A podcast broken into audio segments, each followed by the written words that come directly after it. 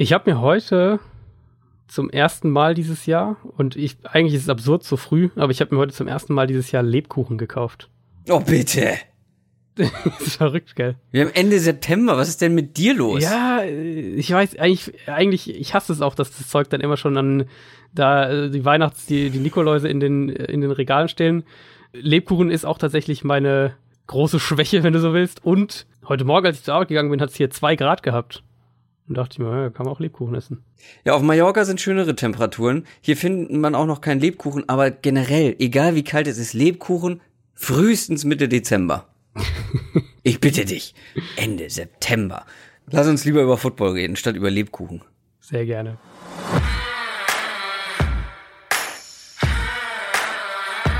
Down, Set, Talk. Der Football-Podcast mit Adrian Franke und Christoph Kröger.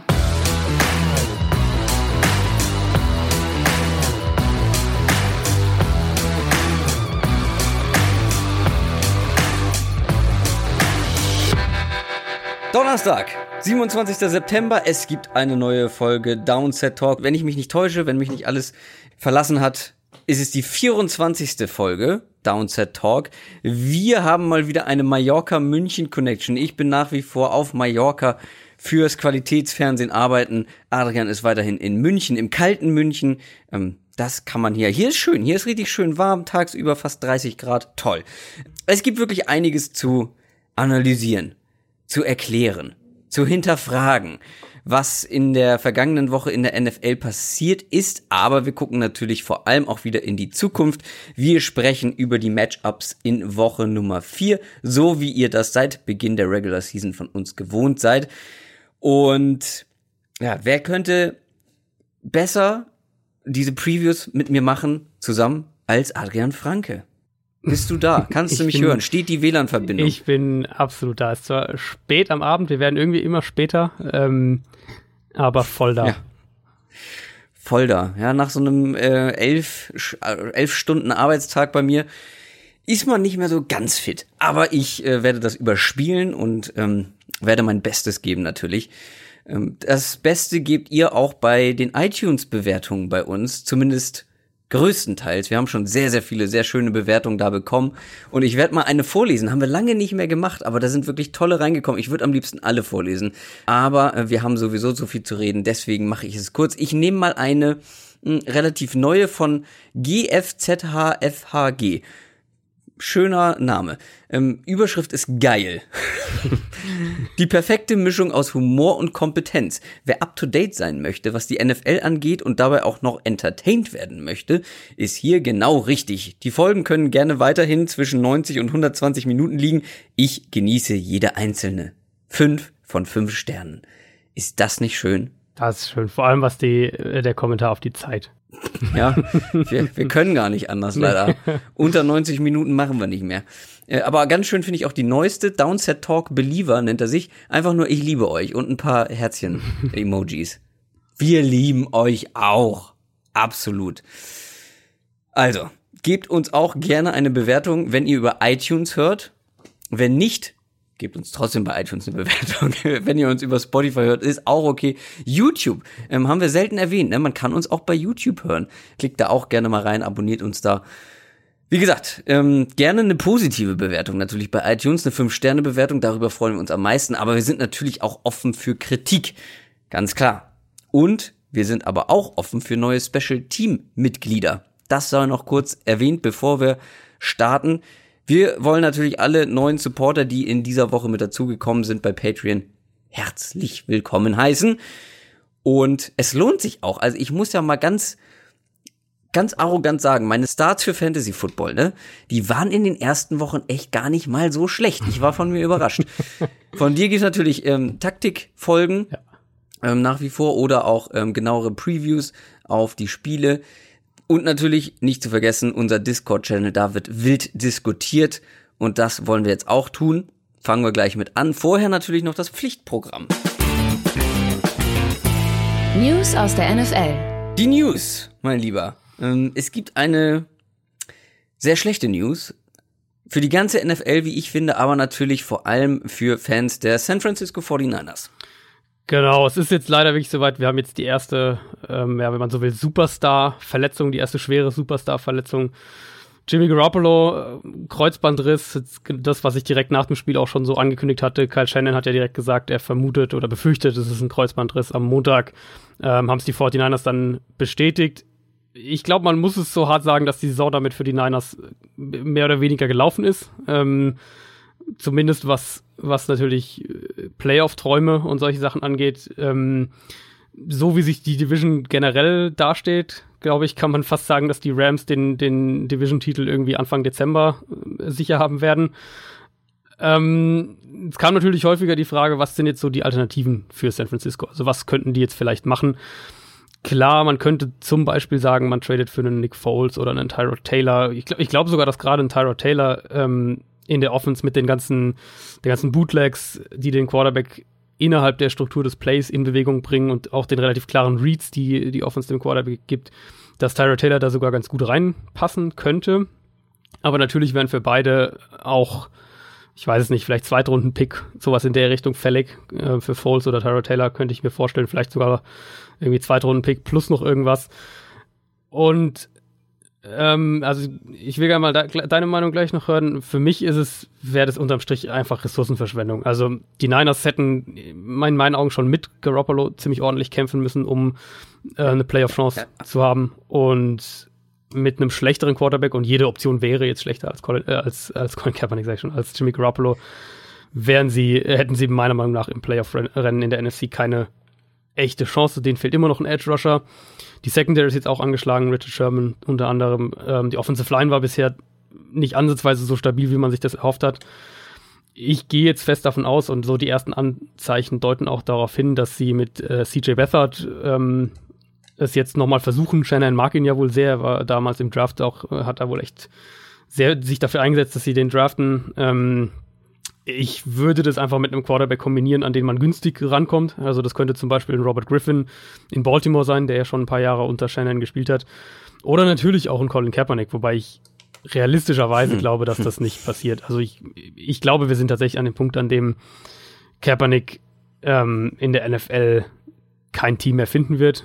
Und es hat natürlich keine sportlichen Gründe, sondern wir alle wissen, was für Gründe das hat ich denke, es macht aus 49ers Sicht keine, keinen Sinn, jetzt irgendwie äh, zu versuchen, nochmal irgendwie äh, Picks zu investieren, um äh, mit einem, zum Beispiel mit einem Tyra Taylor dann halt eine Nein.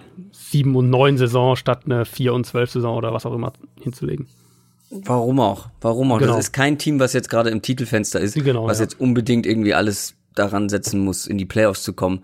Ähm, ist ein junges Team, viele talentierte Leute, man hat schon den neuen Running Back, die man sich extra geholt hat für Shanahan, schon verloren, verletzungsbedingt.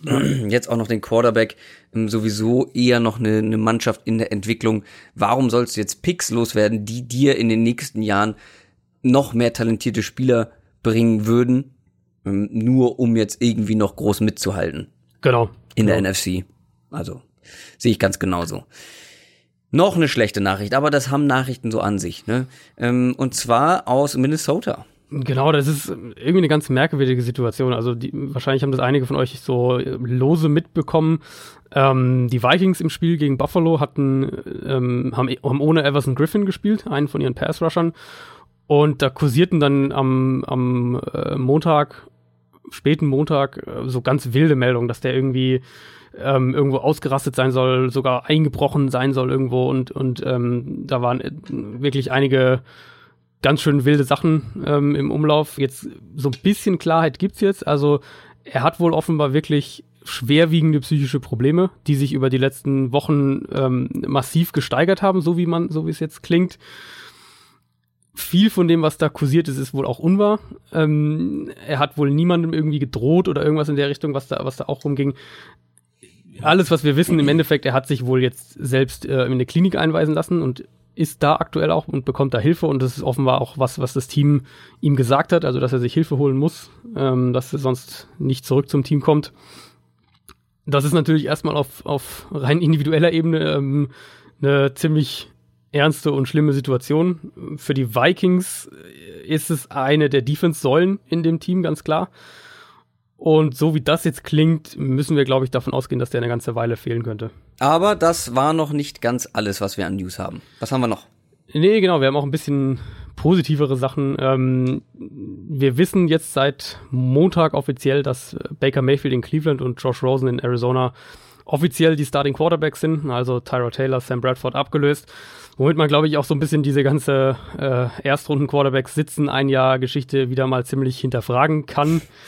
Ähm, der einzige, der jetzt noch übrig ist, ist ähm, Lamar Jackson. Bei dem ist es tatsächlich nicht unrealistisch, dass der in diesem Jahr nicht keinen Start hinlegt, solange Joe Flacco zumindest fit ist.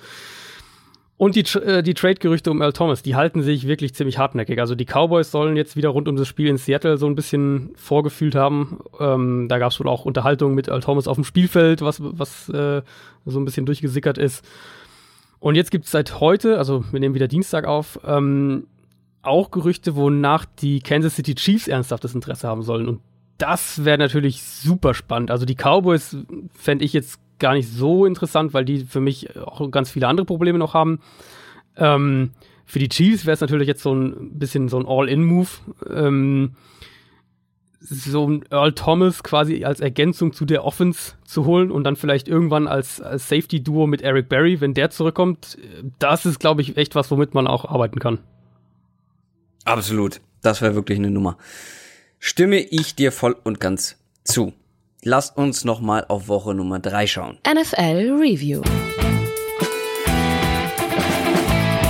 Wir wollen nochmal zurückschauen, was wir so an Besonderheiten mitgenommen haben aus Woche Nummer 3 in der NFL. Was ist dir aufgefallen? Ja, mein, mein Week 3 Takeaway ist, auch schlechte NFL-Teams sind gut. Ähm, und da zähle ich jetzt zum Beispiel die, die Browns äh, nicht mal rein, weil die äh, für mich, das haben wir ja auch mehrfach gesagt, eigentlich kein schlechtes Team in dem Sinne aktuell sind. Mit Mayfield dann sowieso nicht, wie es in der zweiten Hälfte aussah gegen die Jets. Ich spiele natürlich zum, an, zum einen ähm, auf das 27.6 der Bills in Minnesota gegen die Vikings an, was, was sicher die größte Überraschung ähm, der Woche und, und, und der Saison bisher war aber auch zum Beispiel auf die Raiders, die jetzt in jedem Spiel, ich glaube, im dritten Viertel geführt haben und gut am Ende halt nicht, nicht über die Zeit bringen konnten, aber sie haben jedes, jedes Spiel lange eng gehalten, ja selbst gegen die Rams in, in Woche 1. Sogar die Cardinals, die ähm, diese Bears-Defense, die von allen gerade ziemlich gehypt mm. wird, im ersten Viertel ganz schön schlecht haben aussehen lassen. Äh, auch die Titans, die mit einem Max Mariota, der ja irgendwie immer noch kein hundertprozentiges Gefühl in der Hand hat, was für sich schon ziemlich absurd ist, dass er trotzdem active ist und musste dann ja auch ziemlich schnell rein und spielen, ähm, die mal eben mit so einer, mit so einer zusammengestückelten Offense äh, die Jaguars schlagen. Also man darf, glaube ich, nie vergessen, wie eng in der NFL am Ende des Tages doch alles irgendwie zusammen ist. Und wenn ein Team nicht zu 100 Prozent auch mit dem Kopf auf dem Platz ist, dann kann man in der NFL absolut jedes Spiel verlieren. Und ich glaube, das haben wir jetzt in Woche ja, drei auch Das haben wir letzte Woche, vor allem in letzter, in der letzten Woche gesehen. Ja. Mit den Bills und den Vikings.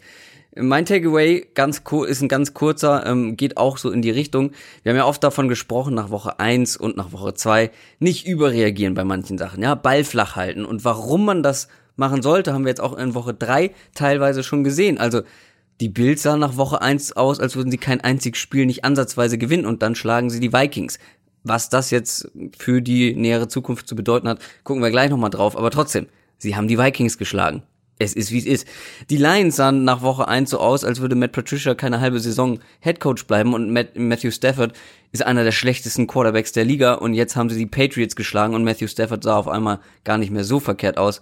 Bei Sam Darnold war es genau umgekehrt.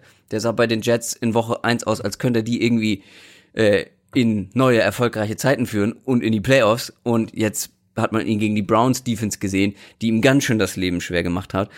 Also, das nur mal so als kleiner Reminder es gibt einen Grund, warum man sagt, nach Woche 1, Woche 2, auch noch nach Woche 3 nicht überreagieren. Dinge entwickeln sich und genau deshalb schauen wir jetzt auch in die Zukunft und können gucken, was sich so entwickeln kann.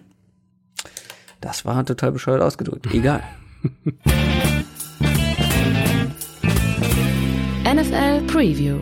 Schauen wir uns mal die Matchups für die kommende Woche an. Wir fangen natürlich wie immer beim Thursday Night Game an. Heute Abend oder heute Nacht ähm, findet es statt und es ist diesmal wirklich ein richtiger Kracher. Minnesota Vikings gegen die Los Angeles Rams. es gibt ja so Dinge, ich habe es gerade schon angedeutet, in der NFL, die sind nicht wirklich berechenbar. Die sind auch nicht so richtig nachvollziehbar. Und manchmal frage ich mich, warum in der NFL Dinge passieren, wie zum Beispiel, dass eben die Minnesota Vikings gegen die Buffalo Bills mit 6 zu 27 verlieren. Die personell unglaublich starke Def Defense der Vikings gegen die personal eigentlich sehr schlechte Buffalo Offense. Dann gucken wir mal an die Line of Scrimmage. Also, wie können die Vikings dieses Matchup an der Line of Scrimmage verlieren? Minnesota hatte gerade mal, hat, hat es fertiggebracht, gerade mal elfmal Pressure ähm, zu erzeugen. Elfmal.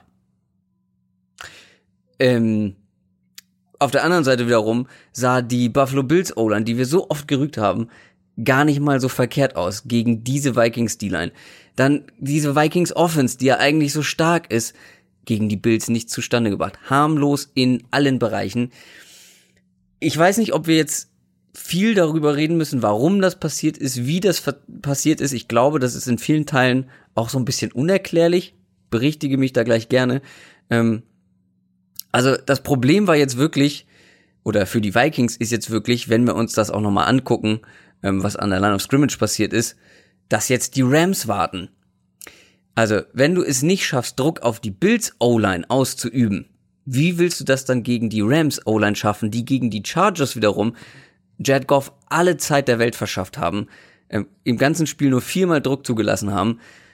Und andersrum ist es bei den Vikings auch nicht so doll gew gewesen. Also ähm, der Pass Rush der Bills ist jetzt eigentlich nicht der angsteinflößendste der NFL, aber die Vikings O-Line konnte so gar nichts entgegensetzen. Ich habe eine ziemlich ziemlich ähm, erdrückende Statistik gefunden. Bei jedem zweiten Snap stand Kirk Cousins unter Druck in diesem Spiel gegen die Bills. Bei 50% der Snaps, sogar ein bisschen drüber. Und jetzt kommen Aaron Donald und äh, Sue und die sind sehr ekelhaft zu spielen für jede O-Line. Vor allem Aaron Donald ist schon jetzt zum Start der Saison in richtig guter Verfassung.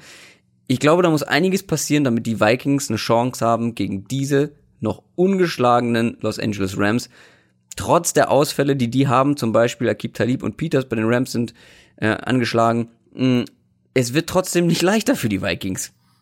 nee, wird es auf keinen Fall. Also ich habe es am Ende, ich habe das Spiel ähm, relativ ausführlich dann äh, anschließend noch analysiert. Ähm, wer da mehr sehen will, kann es in meiner Kolumne lesen aufs Box. Also für mich waren es zwei Faktoren vor allem für die, ähm, wieso die Vikings das Spiel verloren haben. Und das ist einmal, dass die Defense in meinen Augen äh, das Spiel auf die leichte Schulter genommen hat.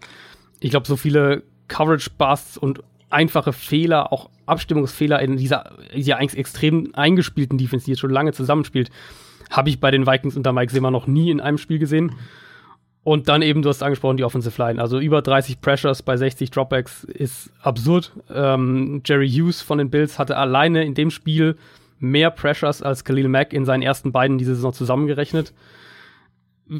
Für mich vor allem das Besorgniserregende aus Vikings Sicht, ähm, dass die Bills es ohne großes Blitzing geschafft haben. Also sie haben vergleichsweise wenig geblitzt und die Blitze waren auch größtenteils gar nicht erfolgreich. Ich glaube, nur eine einzige Incompletion von Cousins bei, bei ähm, Bills Blitzen. Ansonsten war das alles der Foreman Rush und auch keine jetzt wahnsinnig komplexen Pressure-Pakete, wo irgendwie dann vier Leute sich plötzlich von der D-Line in Coverage fallen lassen und dann die zwei Linebacker vorkommen oder was auch immer, sondern das war echt relativ basic Stuff. Ähm, und damit hatten sie aber wahnsinnig viel Erfolg. Und du hast gesagt, jetzt müssen sie äh, jetzt müssen sie gegen Sue und Donald ran. Vielleicht ein Mini-Trost, dass die, äh, die Bills hatten vor allem über die Edge-Position ähm, im, im Pass-Rush-Erfolg. Mhm. Da sind die Rams nicht gut besetzt.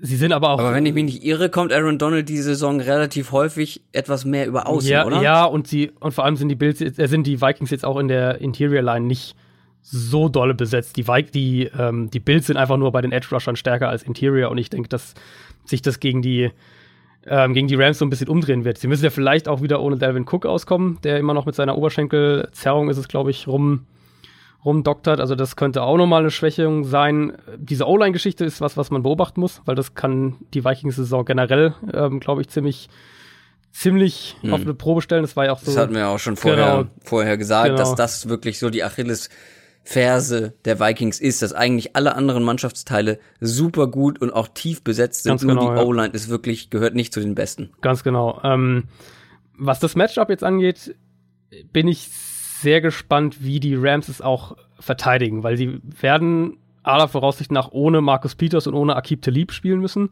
Also Talib Ja. fällt sicher aus, der wird wohl einen Monat ungefähr ähm, fehlen und Peters, da klingt so, als wäre das Best-Case-Szenario, dass er ein Spiel jetzt nur verpasst und danach wieder zurück ist, vielleicht zwei.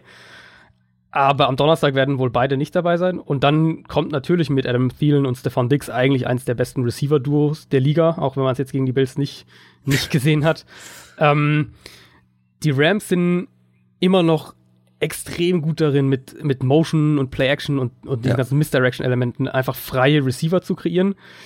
Die nutzen Play-Action intensiver als jedes andere Team und auch besser als die allermeisten Teams. Also was ähm, die Formationen und so die Play-Designs, die sind ähm, im Run- und im Pass-Game extrem ähnlich und dadurch sind diese die Play-Action-Fakes wahnsinnig gut und Defenses oft noch eine Sekunde nach dem Snap wissen nicht, was passiert. Und das äh, ist wirklich so ein, so ein Markenzeichen von dieser, von dieser Sean McVay Offense. Ähm, dazu kommt, dass Jared Goff deutlich besser ist, was die Accuracy angeht. Gerade im Downfield-Passing-Game ähm, hat er sich deutlich gesteigert. Der bringt dieses Jahr wirklich Pässe auf eine Art an, wie das letztes Jahr absolut nicht der Fall war. Ich habe jetzt gerade heute, ich habe eine, eine ausführliche Vorschau für das Spiel aus, für die Rams Offense geschrieben und äh, mir da echt viel Tape jetzt nochmal angeschaut von den ersten drei Wochen und, und Jared Goff spielt deutlich besser als letztes Jahr, also rein individuell.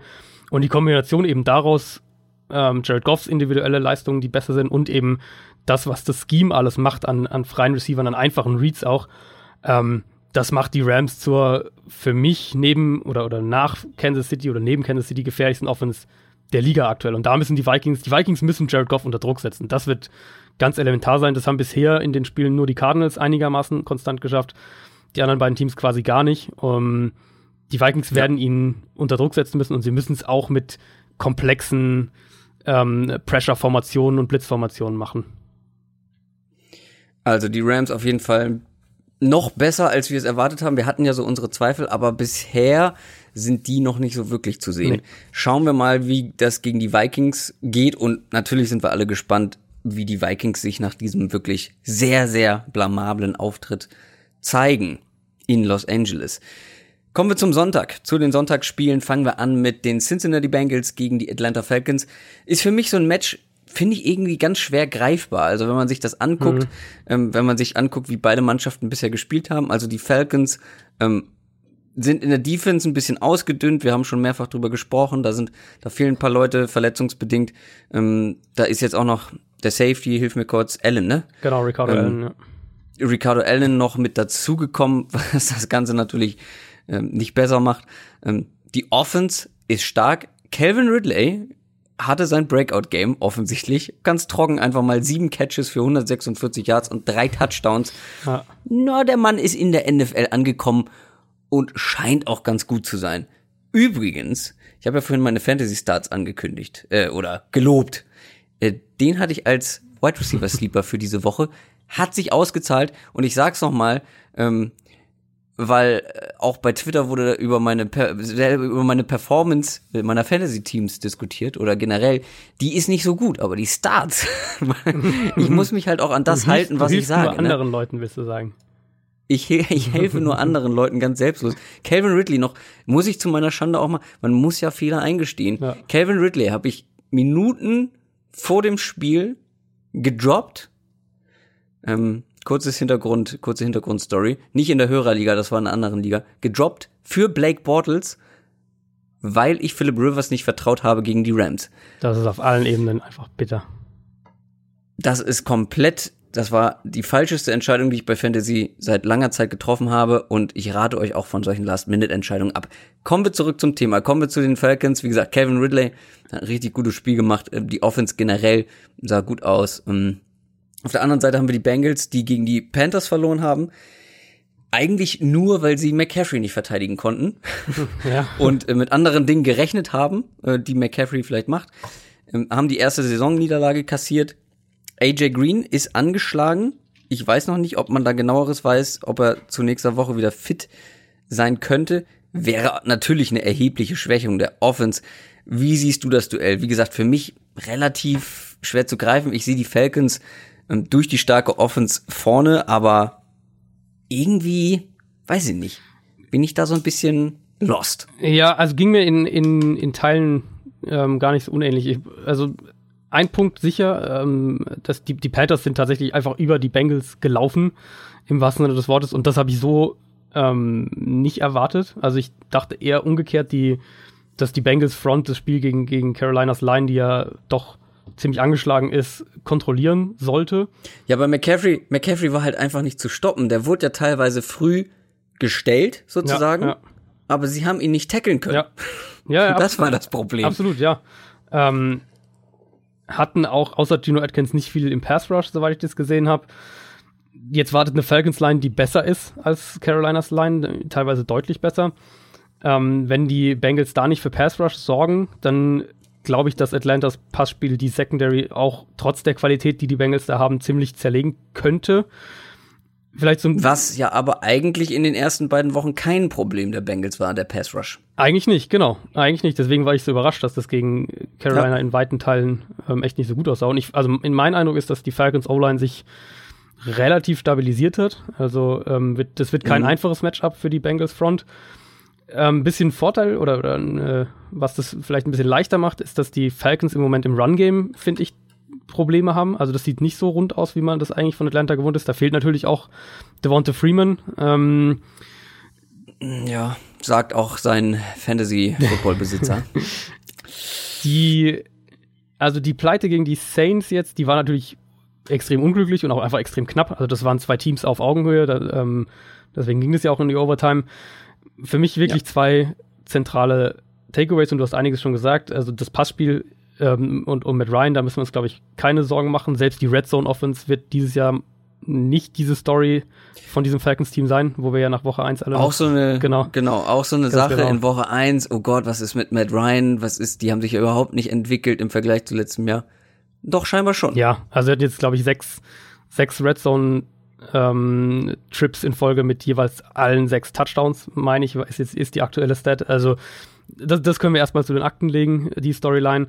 Ähm, auch die Play-Action-Quote zum Beispiel ist hochgegangen. Also da ähm, ist auch das Play-Calling merklich besser geworden. Wie gesagt, Falcons Offense muss man sich, glaube ich, keine Sorgen machen.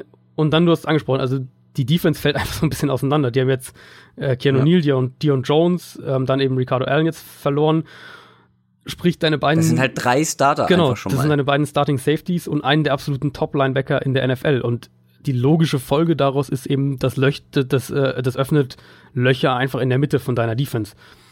Ähm, genau das haben wir auch gegen die Saints gesehen, wo die Saints über die Titans und vor allem eben über Alvin Kamara im Passspiel unglaublich erfolgreich waren. Ich vermute, dass die Bengals genau da ansetzen werden. Also eben Gio Bernard, der, wie erwartet, äh, ohne Joe Mixon äh, gegen die Panthers den Großteil der Snaps gesehen hat. Der ist sicher ein Spieler, mit dem man das attackieren kann. Tyler Eifert auch.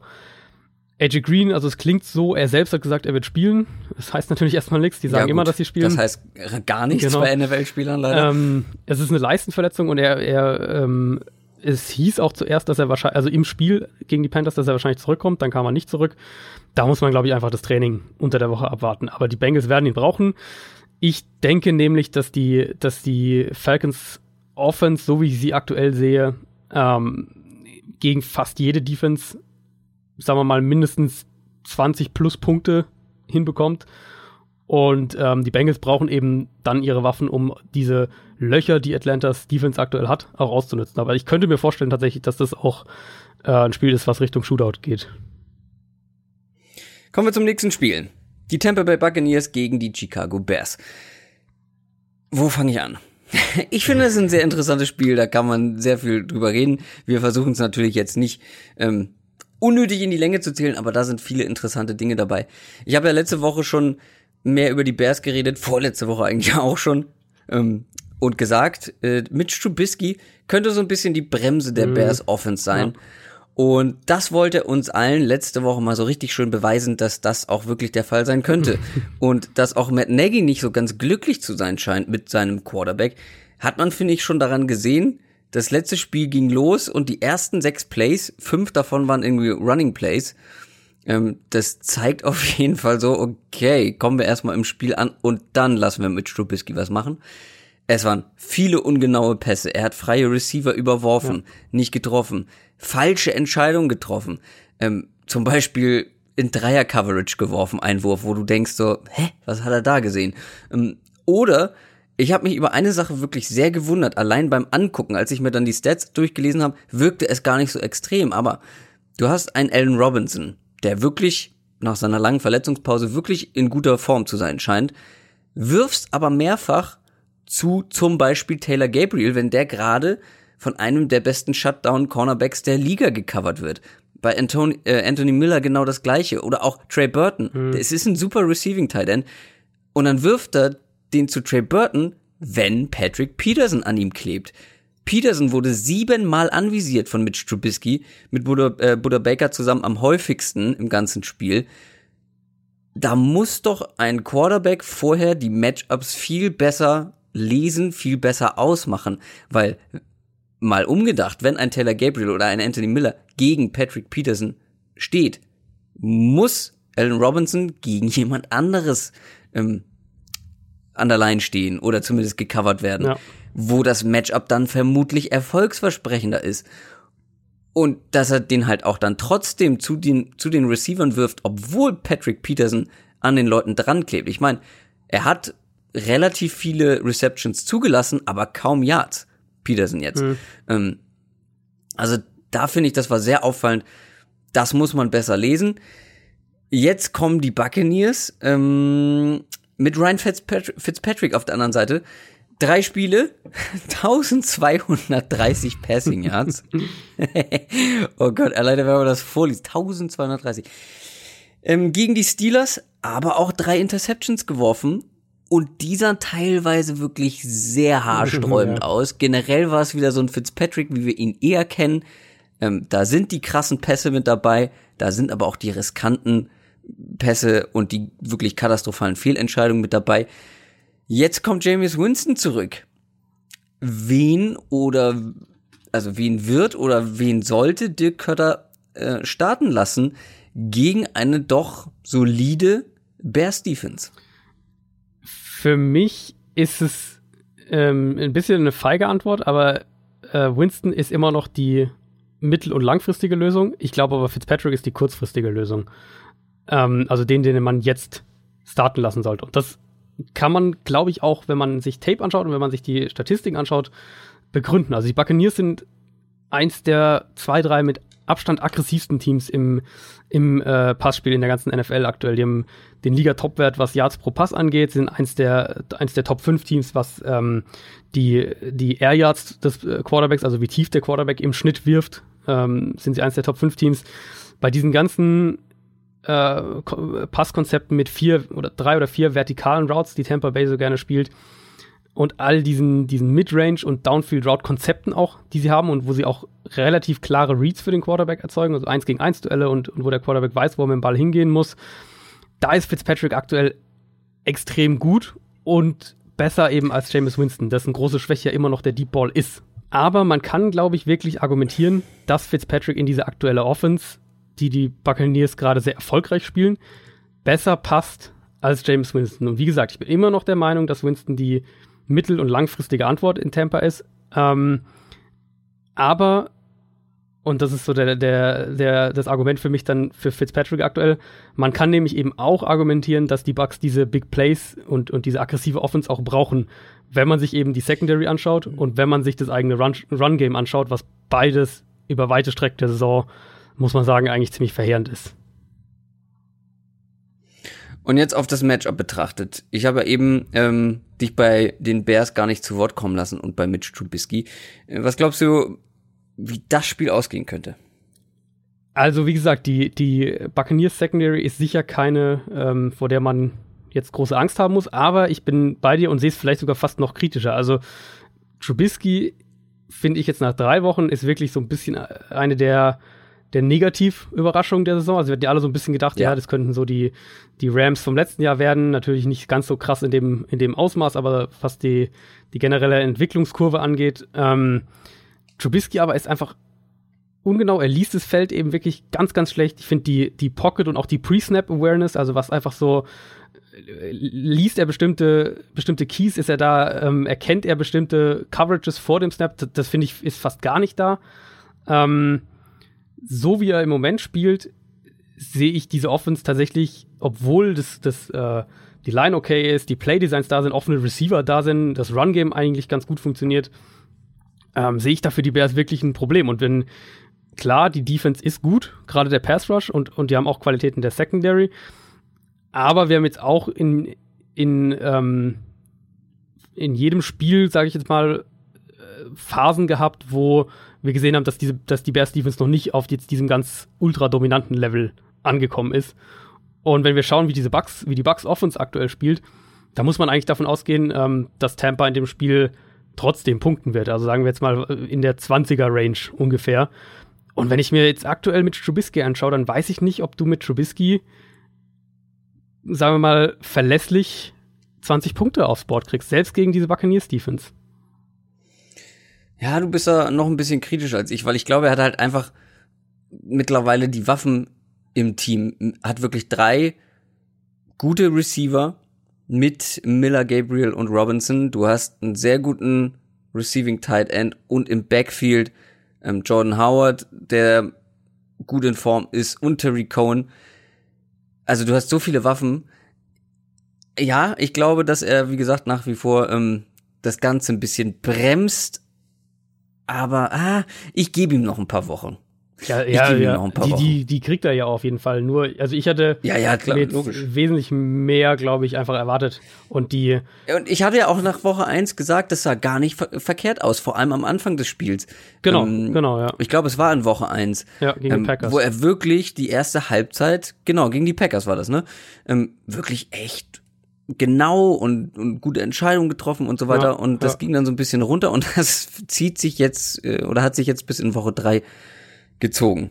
Schauen wir mal. Auf jeden Fall ein sehr, sehr spannendes ähm, und offenes Spiel, wie ich finde. Kommen wir zum nächsten, die Detroit Lions gegen die Dallas Cowboys. Du hattest ja mal in unserer Preview eine Statistik rausgesucht, die sehr interessant war. Wie viele Spiele die Lions schon ohne einen 100 Yard Running Back waren. Also wo ein, ein und derselbe Running Back 100 Yards, 100 Rushing Yards erzielt hat. Diese Statistik ist tatsächlich hinfällig seit dem letzten Spieltag, weil Rookie Carrion Johnson diese Marke geknackt hat und hoffentlich sehen die Lions endlich mal, äh, dass das mit äh, Abstand ihr bester Running Back im Team ist. Ist er nämlich. Ja. Ähm, finde ich. Ähm, er sah super explosiv aus super schnelle Cuts gesetzt. Also die Beine haben sich super, super schnell bewegt, ähm, was für einen Running Back immer entscheidend ist, weil wenn du viele Schritte machst, kannst du auch sehr schnell die Richtung wechseln. Das hat er, äh, das war sehr auffallend für mich. Ich gebe zu, ich war kein Mega-Fan von ihm, nach seinem College-Tape zu urteilen. Und ich sag's auch gerne nochmal, ich fand's auch nicht so gut, dass sie für ihn hochgetradet haben in Runde zwei, in Runde zwei. Vor allem, wenn noch so Leute wie Darius Guys auf dem Board waren. Gut, klar, im Nachhinein mit der Verletzung von Geist eine ganz gute Entscheidung, aber das kann es nicht ahnen. Ähm, aber das sah gegen die Patriots wirklich sehr, sehr gut aus. Und ich hoffe jetzt sehr, dass sie ihn auch entsprechend einsetzen. Weil Theo Riddick und LeGarrette Blunt haben jetzt in den ersten drei Wochen, waren nicht schlecht, aber haben mich jetzt auch nicht umgehauen. Trotzdem finde ich, sieht man bei den Lions oder an den Lions, wie wichtig halt ein gutes Run-Game für eine Offense insgesamt ist. Weil das hilft natürlich wiederum dem Passspiel und macht dich unberechenbarer. Das, was wir auch letzte Woche schon gepredigt haben, diese Balance zu finden zwischen Run Game, gefälliges Run Game und ähm, Passspiel. Wir haben es, glaube ich, bei den Jaguars letztes, letzte Woche so kritisiert. Ähm, und ich finde, das hat man bei den Lions sofort gemerkt.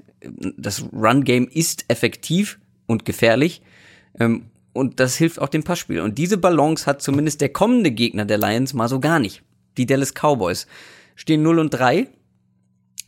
Ähm, 13,4 Punkte im Schnitt. Weniger haben nur die Cardinals geschafft bisher. Frage ist, was ist da los, Adrian? Äh, und wie soll man das gegen die, oder wie soll das gegen diese neu motivierten, äh, motivierten Lions klappen? Äh, eins und zwei stehen die Cowboys, oder? Die haben gegen die Giants Ich habe ich hab gerade, als ich gesagt habe, guck mal, ich tippe es schon ein. Äh, ich habe nämlich gerade, als ich es ausgesprochen habe, habe ich gedacht, Moment, nee, die haben schon einmal gewonnen. Ja, du hast vollkommen ja. recht. Sind nicht 0 und 3. Fühlt sich aber so an. Fühlt sich an. Also, bei den Cowboys sind es tatsächlich die gleichen Probleme wieder und ich glaube, dass uns die Probleme, dass wir die für die nächsten Wochen wahrscheinlich jedes Mal bei den Cowboys in irgendeiner Art und Weise erwähnen werden. Dallas hat, wenn man es mal ganz einfach runterbricht, sie haben nicht die Mittel, um mit ihren Receivern und Titans einfach so zu gewinnen, wie es vor drei Jahren noch der Fall war, zwei Jahren auch teilweise noch der Fall war, ähm, als Des Bryant eben zum Beispiel noch ein echter Nummer 1 Receiver war, als sie Jason Witten noch hatten. Und das Scheme hilft den Spielern viel zu wenig, ähm, trotzdem äh, frei, sich frei zu laufen quasi. Dak Prescott aber umgekehrt braucht eben diese, er braucht diese Hilfe vom Scheme, er braucht klare Reads, er braucht die Route-Kombinationen, idealerweise aus Spread-Formations heraus, dann schnelle Pässe in so, so dieses Rhythmus, Antizipationspassspiel, das ist sein Spiel. Wenn er den Ball lange halten muss und keine Receiver sich vernünftig freilaufen, wenn er, wenn er viel in extrem enge Fenster werfen muss, das ist überhaupt nicht sein Spiel. Und wenn man das dann alles zusammennimmt, dann hat man in der Summe ein riesiges Problem im Passspiel. Da bringt es den Cowboys auch überhaupt nichts, dass sie die Liga mit, mit sechs Yards pro Run anführen. Ähm, das mag ein Ansatz in dem Spiel sein. Kein, kein Team lässt aktuell mehr Yards pro Run zu als die Lions. Da werden die Cowboys sicher versuchen, über, über das Run-Game zu kommen. Du musst aber in der heutigen NFL auch einfach den Ball passen können und das äh, zumindest halbwegs effizient und, und funktional. Ich verstehe zum Beispiel, was jetzt einfach so die Play-Designs angeht, überhaupt nicht, warum Prescott gerade mal 22 Prozent seiner Pässe ähm, Play-Action-Pässe sind. Das ist Absolut. einer, also im unteren, unteren Drittel der Liga, was, was die Play-Action-Quote angeht. Gerade er und, und diese Cowboys-Receiver könnten ähm, diese Hilfe gut gebrauchen, wenn man es mal so sagen will. Naja, gerade mit dem Running Game oder mit dem Running Back vor allem, wo eine Defense, wo es die, wo die Wahrscheinlichkeit hoch ist, dass die Defense darauf anspringt, weil wenn Elliott erstmal den Ball hat und du das nicht gut verteidigst, dann kannst du halt auch ganz schnell mal dir einen langen Touchdown-Run fangen. Ähm, ich glaube, gerade bei den, bei solchen Teams, die so einen starken Running Back haben, ist ja das besonders effektiv eigentlich. Ähm, ist ja statistisch eigentlich nicht so. Also oh. statistisch tatsächlich, die Lions, glaube ich, hatten letztes Jahr tatsächlich das beste oder zweitbeste Play-Action-Passing-Game und das horrend schlechteste Running-Game. Die ähm, Statistik habe ich leider äh, in der Vorbereitung nicht gesehen.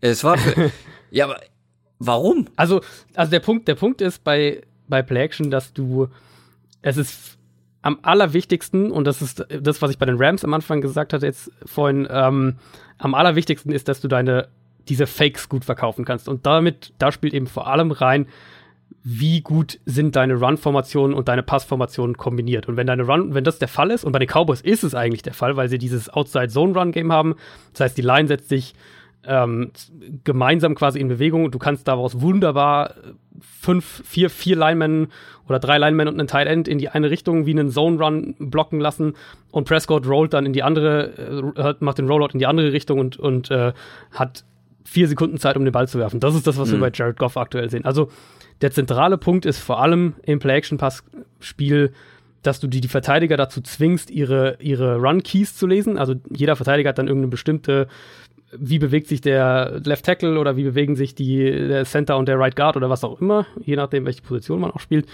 Wenn man es schafft, dass die Verteidiger darauf quasi anspringen, dann ist dein Run-Game erfolgreich. Und die Cowboys haben halt dafür eigentlich die Mittel. Also unabhängig von Elliott haben sie von ihren rein von ihren wie ihre wie ihr Run Game designt ist und was sie damit machen können, ist es vom Grundprinzip her gar nicht unähnlich wie das, was die Rams auch haben. Also die Ram, viele von den Rams ähm, Play-Action-Fakes sehen genau so aus, wie ich es gerade beschrieben habe. Trotzdem machen es die Cowboys einfach nicht. Und es ist ja nicht nur das. Also es ist auch, es ist auch Sachen wie, dass sie kein vernünftiges Screen-Game haben, dass, dass die Route-Kombinationen oft, finde also finde ich, so wie es für mich aussieht, überhaupt nicht effizient sind. Und ähm, dann hilft es dir eben auch nichts, dass defensiv der, der Pass Rush tatsächlich sogar diese Hoffnung, die wir vor der Saison auch hatten, erfüllt und ziemlich gut aussieht. Also gerade Demarcus Lawrence, wenn man offensiv im Passspiel so schwach ist, wie es bei den Cowboys aktuell der Fall ist, und das ist eben, wie gesagt, das Zusammenspiel aus Skill-Position-Playern, also Receivern, Titans und dem Quarterback und dem Scheme, dann gewinnt man in der NFL einfach nicht viele Spiele. Und, und die Lions, ähm, die haben, glaube ich, die Offensive Line, um diese, diese, den Pass Rush von den Cowboys, was vermutlich aktuell die größte Stärke von Dallas ist, zumindest einzuschränken und sind gleichzeitig im Passspiel, zumindest was die individuelle Qualität angeht, um Welten besser aufgestellt. Und dann eben, du hast gesagt, Run Game gegen die Patriots, bin ich voll bei dir. Karen Johnson sah, sah richtig gut aus wieder. Ähm, die Hoffnung für die Cowboys in dem Spiel muss es, glaube ich, sein, mit dem eigenen Run-Game vor allem die Uhr zu kontrollieren und dann eben auf den eigenen Pass-Rush zu setzen. Also irgendwie in Führung zu gehen, vielleicht mit zehn Punkten,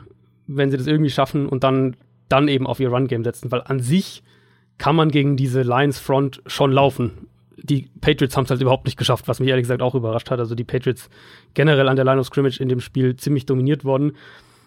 Das sollte den Cowboys zumindest, was das Run-Blocking angeht, nicht passieren.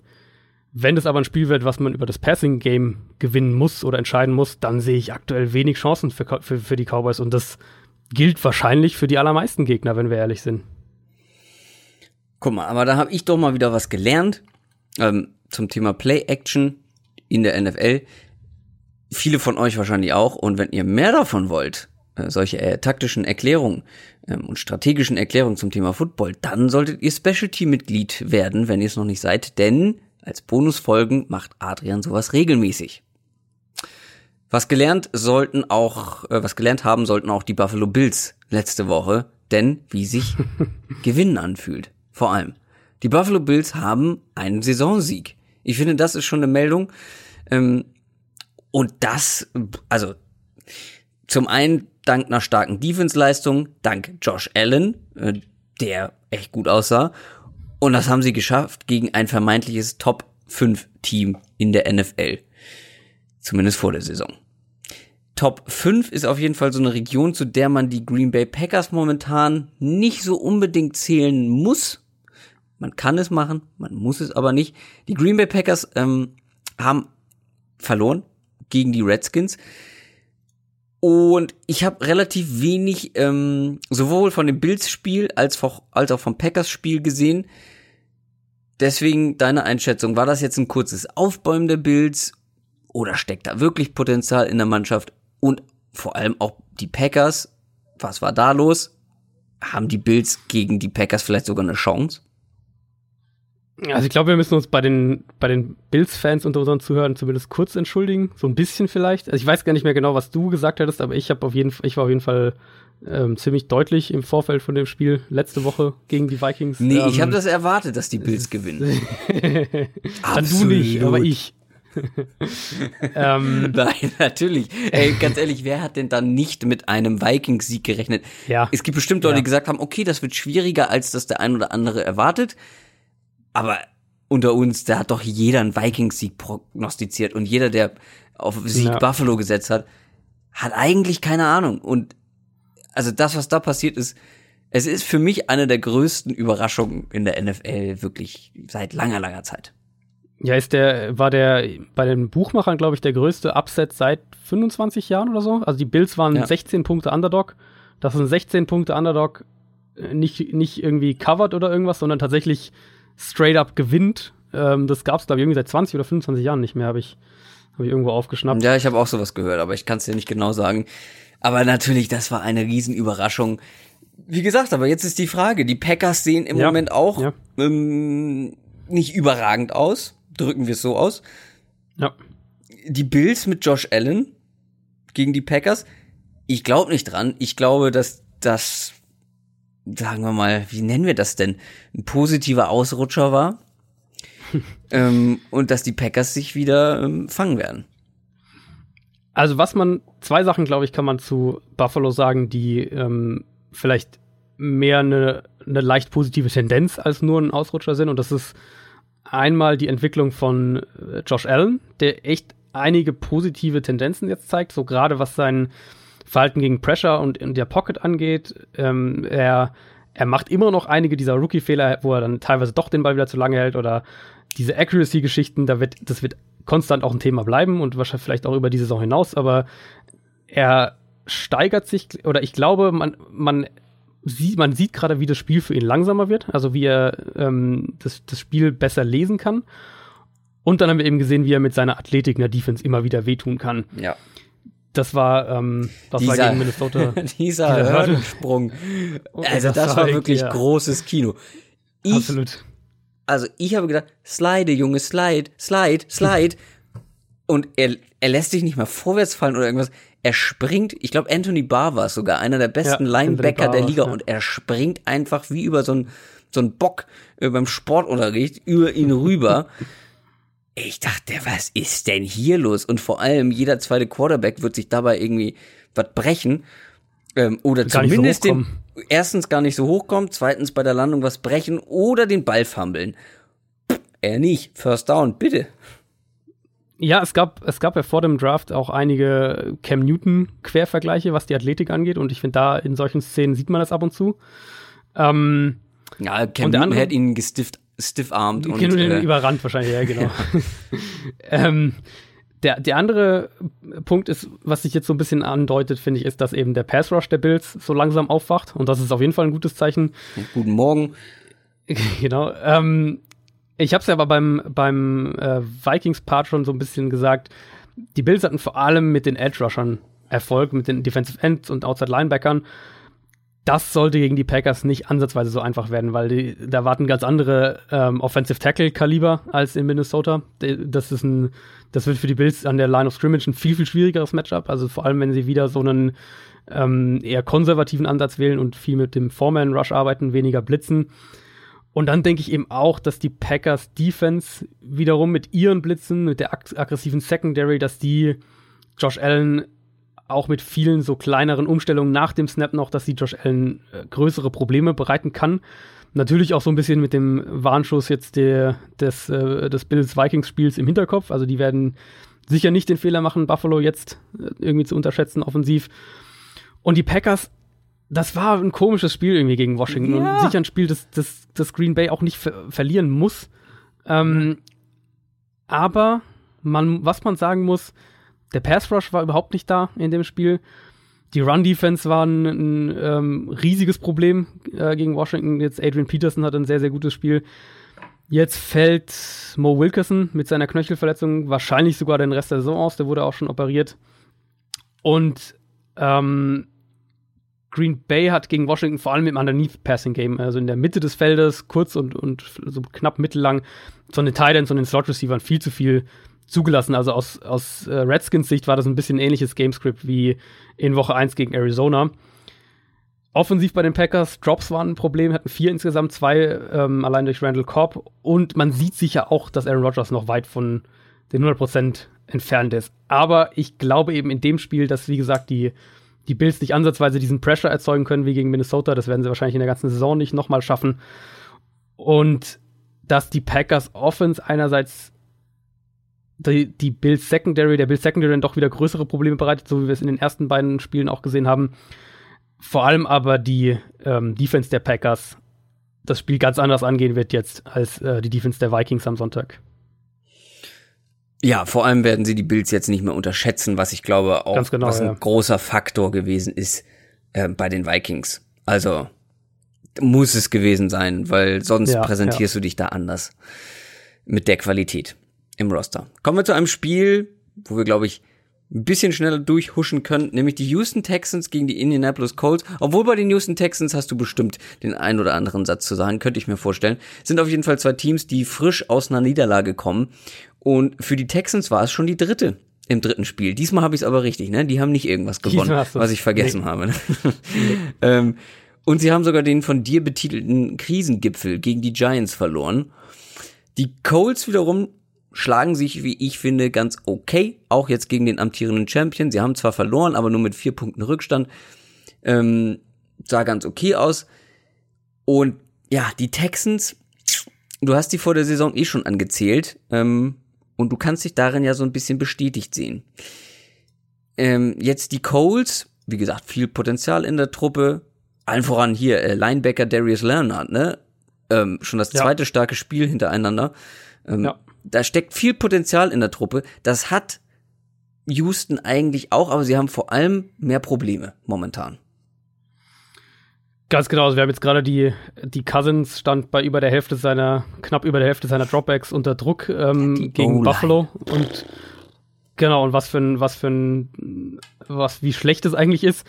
Deshaun Watson steht auf die Saison gesehen bei fast genau der Hälfte seiner Dropbacks unter Das ist Pressure. schon katastrophal. Ähm, das ist, genau, das ist eine absolut verheerende Quote. Und ja, er hält den Ball teilweise zu lange, aber das ist auch viel die Offensive Line, die wir ja jetzt eben schon so oft kritisiert haben, ja auch schon vor der Saison.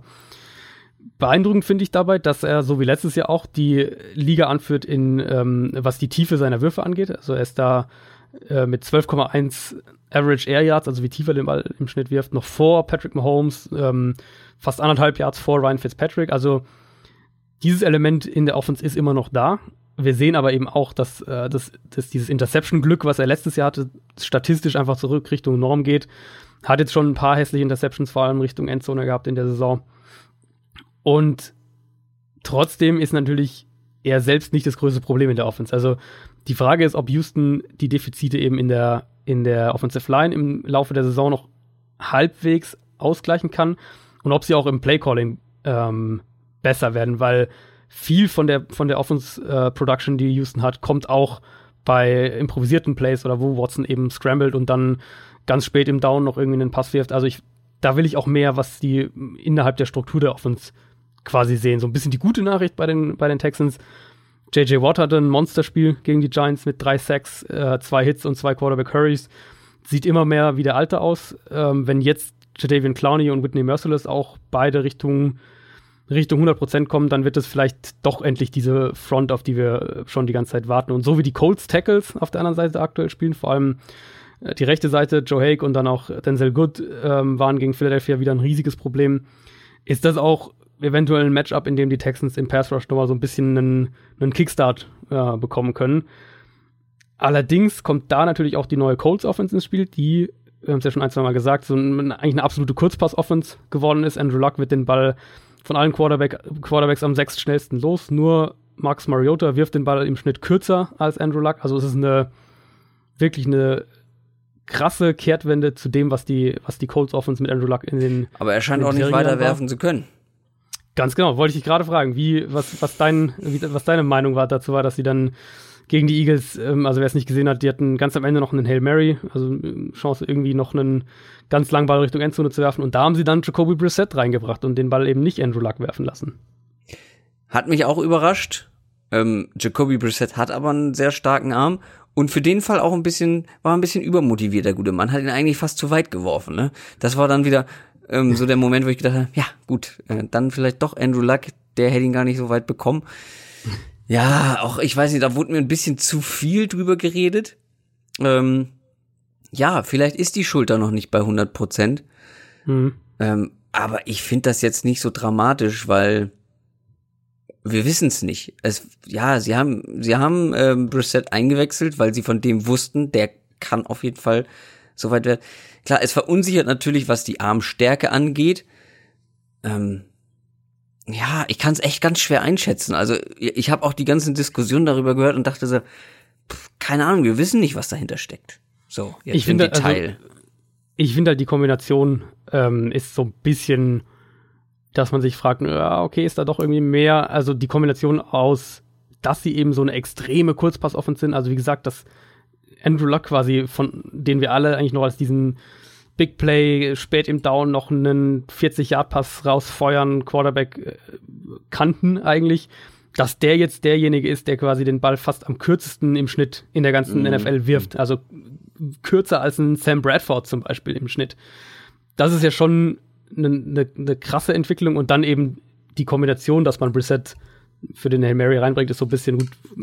Was ist denn genau mit der Schulter los? Kann, ist, wird es überhaupt noch mal, also Mhm. wenn das so, wenn das die Situation ist, wird es dann überhaupt noch mal ähm, das so, dass das Lack bei 100% ist? Das ist sicher. Klar, es ist so ein bisschen, es ist ein bisschen beunruhigend, gebe ich Ja. zu.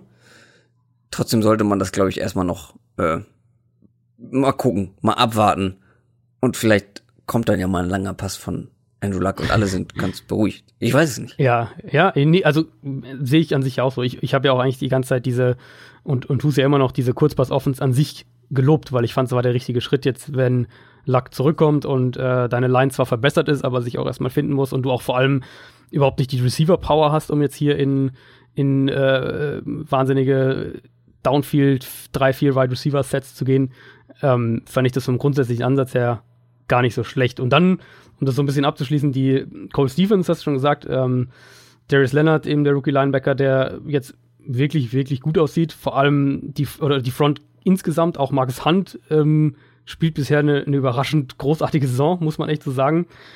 Die Colts sind für mich wesentlich physischer, vor allem an der Line of Scrimmage und generell in der Front Seven, als ich das vor der Saison erwartet hatte. Und ich traue dieser Front absolut zu, ähm, die Line of Scrimmage gegen Houston zu kontrollieren. Und dann wird es für die Texans mehr oder weniger die, die gleiche Problematik, die sie die ganze Saison über schon haben. Wir haben noch reichlich Spiele vor uns. Deswegen machen wir weiter mit den New York Jets gegen die Jacksonville Jaguars.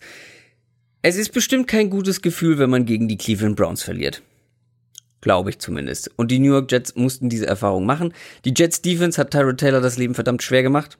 Ähm, erst als Baker Mayfield, über den wir noch sprechen werden.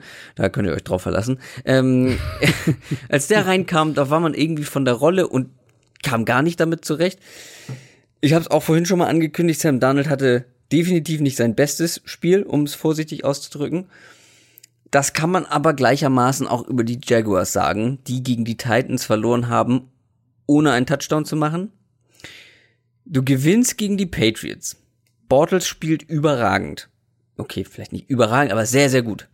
Ähm, und dann bekommst du gegen die Titans Offense, äh, äh Defense, äh, so rum, nichts auf die Kette ich meine, klar, wir haben die Titans Defense gelobt und als unterschätzt eingestuft vor der Saison.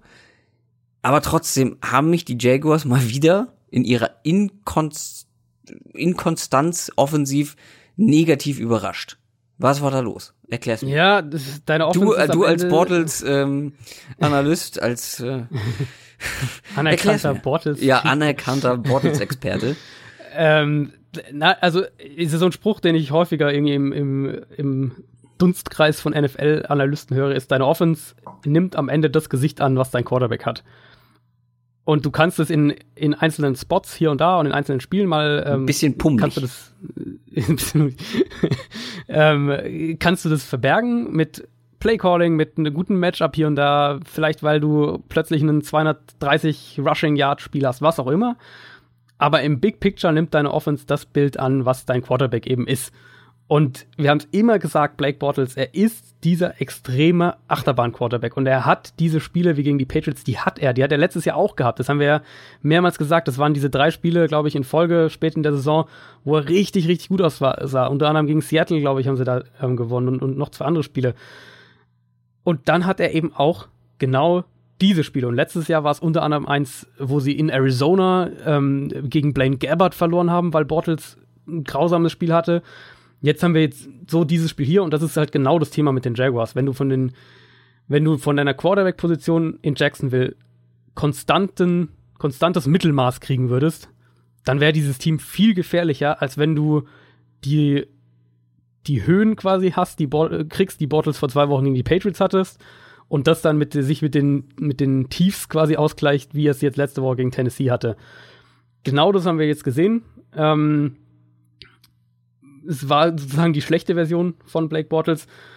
Und falls das in dem Spiel wieder eintritt, dann ähm, könnte es ein ziemlich offensivarmes Spiel werden, zumal falls sich die Jaguars wieder deutlich oder falls Leonard Fournette zurück ist und davon geht man, glaube ich, heute, stand heute am Dienstag aus, dann mhm. werden sich die Jaguars auch wieder viel mehr noch auf den Run stützen. Also dann wird die Offense deutlich weniger explosiv insgesamt sein, vom Potenzial her zumindest. Und die Jets, du hast schon angesagt, also Sam Darnold, ja, hatte nicht sein bestes Spiel äh, gegen Cleveland. Für mich war aber da die zentrale Story oder was ich da taktisch quasi mitgenommen habe, dass New York extrem vorsichtig mit ihm umgeht. Also die, die Jets führen die Liga klar an, was ähm, 12 und 13 Personal, also Formationen mit zwei beziehungsweise drei Tight Ends angeht, äh, führen sie die Liga klar an wollen Donald offenbar mehr Protections, einfache Reads, einfache Play-Action-Spielzüge geben, was grundsätzlich ja auch voll in Ordnung ist. Also der ist extrem jung, Rookie-Quarterback, alles gut. In dem Maß aber, in dem sie es gegen die Browns gemacht haben, schränkt es die Offense einfach auch wahnsinnig ein. Für mich war das wirklich auch ein zentraler Grund, warum sie das Spiel verloren haben am Ende. Also wenn, klar, Baker Mayfield kam dann rein und das Spiel ist gekippt, aber die Jets hatten die Möglichkeit eigentlich, so wie die Defense äh, Tyra Taylor dominiert hat, hatten sie eigentlich die Möglichkeit, noch mehr daraus zu machen. konnten aber da nicht antworten. Als dann die Browns angefangen haben zu punkten, ähm, konnten sie auch nicht mehr antworten, weil sie offensiv einfach extrem sich selbst limitiert haben, wenn man so will. Und es ist ja auch nicht so, dass das, dass das Run-Game der Jets insgesamt wahnsinnig gut funktioniert. Da sind sie auch eins der ineffizienteren Teams. Wirft natürlich auch ein bisschen die Frage auf, wie das gegen die Jaguars aussehen soll. Also Jacksonville ist jetzt nicht dieses exotisch aggressive Blitzing-Team wie die Browns, ähm, aber das natürlich auch deshalb, weil sie mit Yannick Ngakwe, Malik Jackson und Calais Campbell auch ohne den Blitz die Line of Scrimmage dominieren können. Und davon muss man auch gegen diese Jets Offensive Line ausgehen. Die Defense ist gegen den Rookie Quarterback grundsätzlich ein schlechtes Matchup, vor allem ähm, wenn man noch die Jets Offensive Line dazu nimmt. Und so wie die, wie die Jets ähm, aktuell bisher mit Donald umgehen, wie gesagt, würde ich in der Partie ziemlich wenig Offense erwarten, weil die Jets Defense ist ja auch gut. Also das muss man ja auch sagen. Die, denen ja. fehlt zwar immer noch ein Edge Rusher, aber wir haben gegen die Browns gesehen, was die, was die im Blitzing anrichten können. Und falls, ähm, falls Marcus May tatsächlich diese Woche zurückkehrt, wo, wo was zumindest so die Hoffnung bei den Jets ist, dann wird die Defense noch mal besser.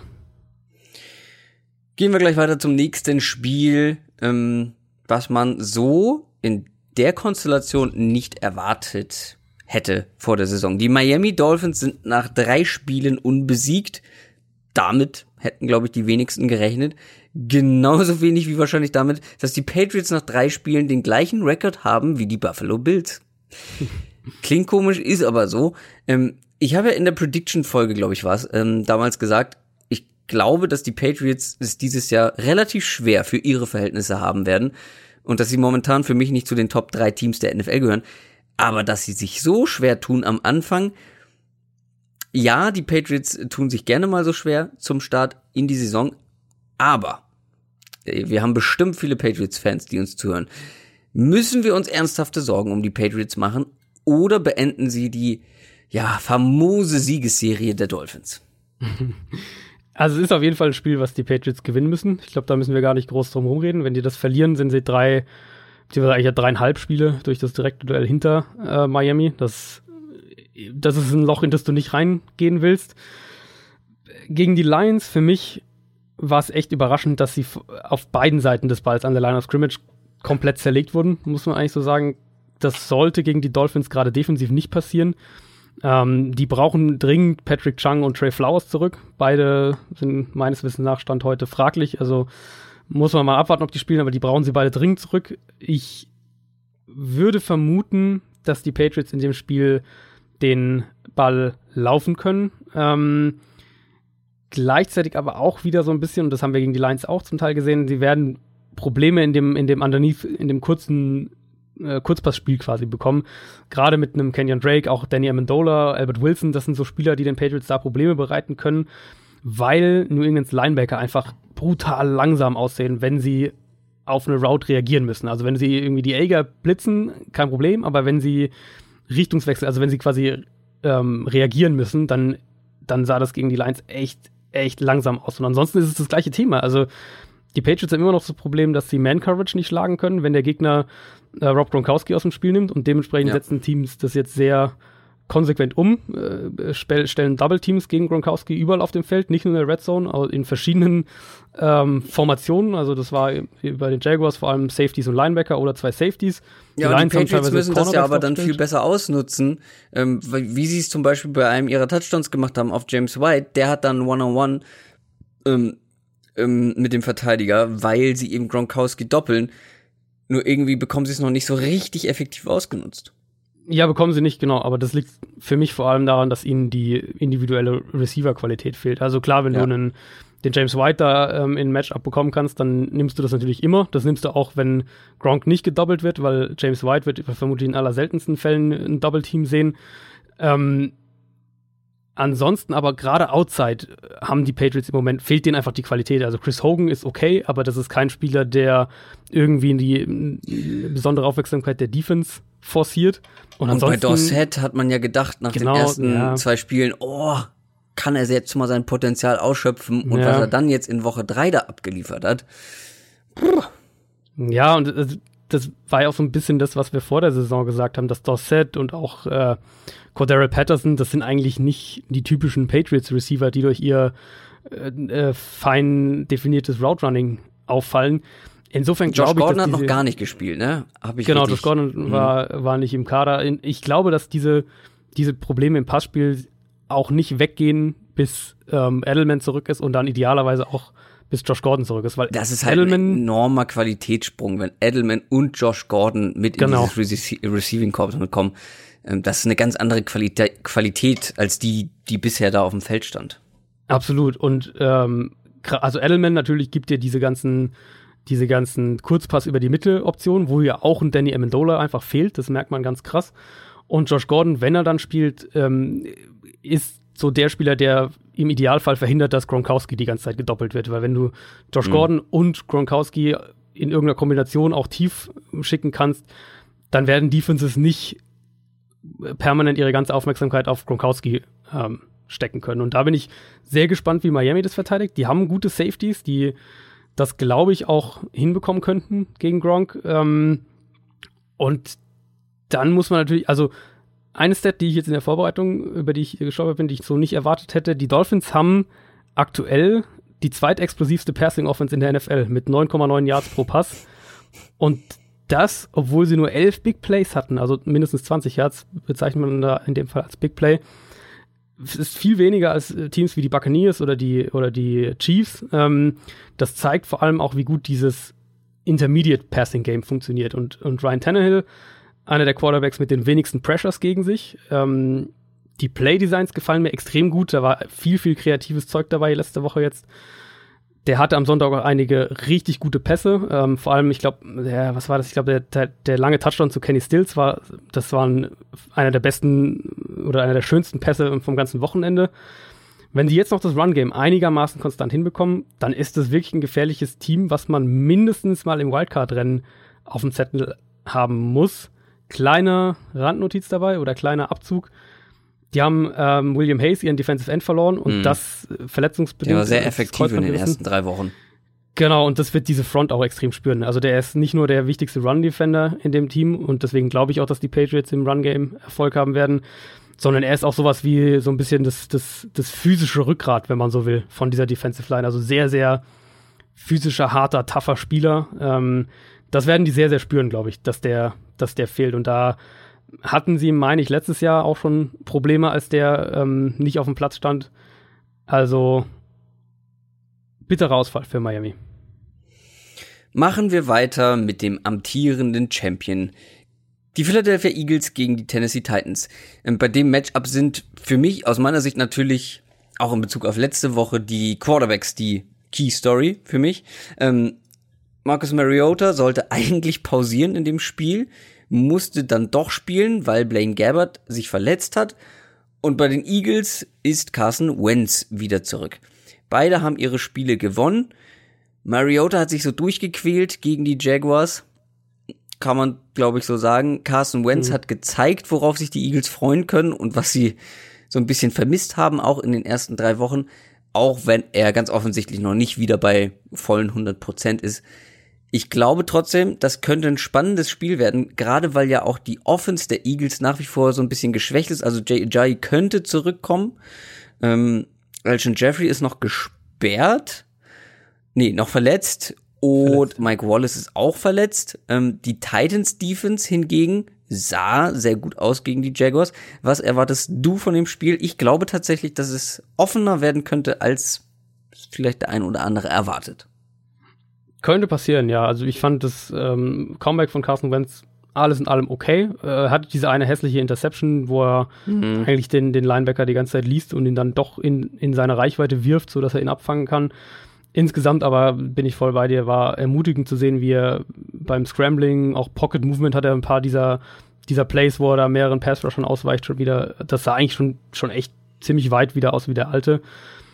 Sonst, er vertraut ähm, seinem Knie, das fand Ganz ich. genau, ganz das genau. hat man Trotzdem- gesehen. Und, und da scheint auch, was jetzt äh, Beweglichkeit und, und in, dem, in dem Maße Ex Explosivität angeht, auch nichts irgendwie verloren zu sein.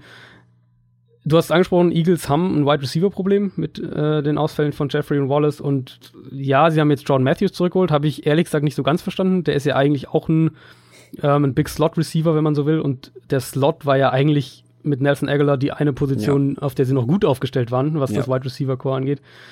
deswegen rechne ich mit dem, was wir jetzt auch im, in, äh, gegen Indianapolis gesehen haben, viele ähm, Formationen mit zwei und drei Tight Ends, viele Pässe zu den Running Backs, auch viel Run Game. Da wäre es sicher hilfreich, wenn JHI wieder zurück wäre. Die Titans, ja, Wendell Smallwood ja, hat einen Touchdown äh, gemacht. Ja. das hätte man, glaube ich, vor der Saison, ähm, wenn man sich das, äh, das Backfield angeguckt hat mit Jai, Clement und Sproles. Und in Woche drei macht, macht Wendell Smallwood einen Touchdown. Ja, Boah, wenn man da drauf Geld gewettet hätte, ne? ja. Ähm, und da sind die Titans aber auch zu schlagen. Also die Tennessee lässt fast fünf Yards pro Run zu über die ersten drei Wochen. Das ist einer der höchsten Werte in der NFL. Da kann Philadelphia mit seinen ja eigentlich schon sehr ausgeprägten, auch vielseitigen Run-Game ähm, und der mhm. starken Offensive Line sicher ansetzen. Da bin ich eigentlich fest von überzeugt.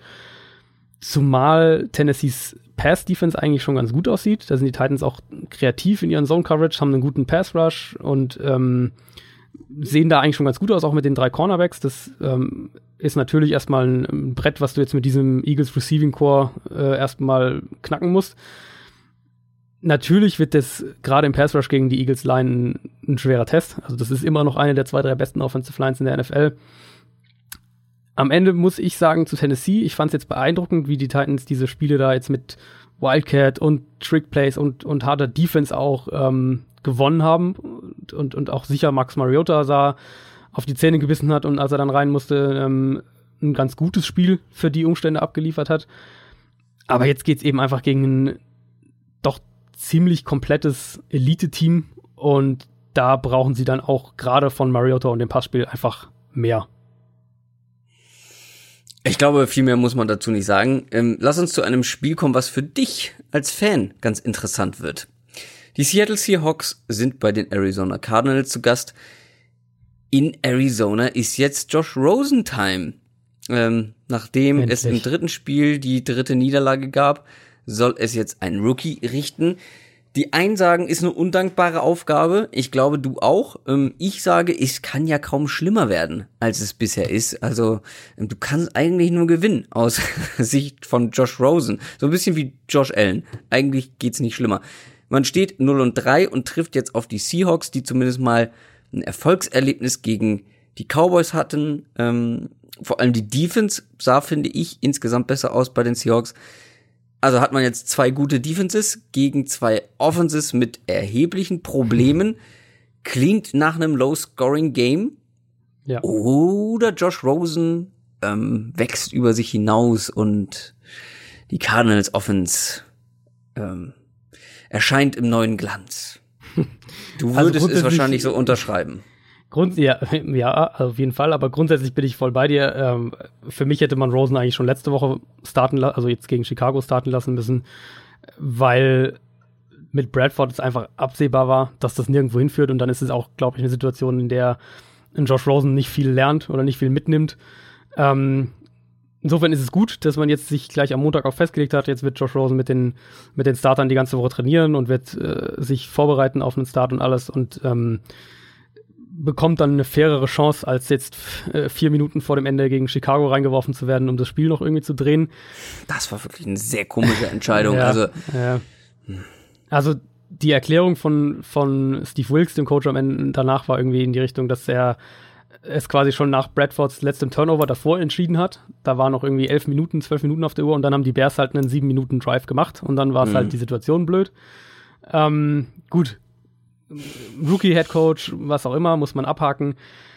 Ich glaube, ich hatte es am Montag oder, oder am Sonntag sogar noch getweetet. Wenn man im Moment auf die NFC West schaut, auf die Division, dann kann man, glaube ich, sehr gut argumentieren, dass gerade die beiden besten offensiven Playcaller der NFC mit äh, Sean McVay und, und, und, Kyle Shanahan und die beiden schlechtesten mit äh, Schottenheimer in Seattle und McCoy in Arizona in dieser mhm. Division sind. Ähm, das setzt sich, hat sich jetzt in den letzten, oder das hat sich jetzt in den ersten drei Spielen bei beiden Teams, finde ich, ziemlich so festgesetzt. Ähm, Arizona natürlich zusätzlich in Pass Protection ziemlich heftige Probleme.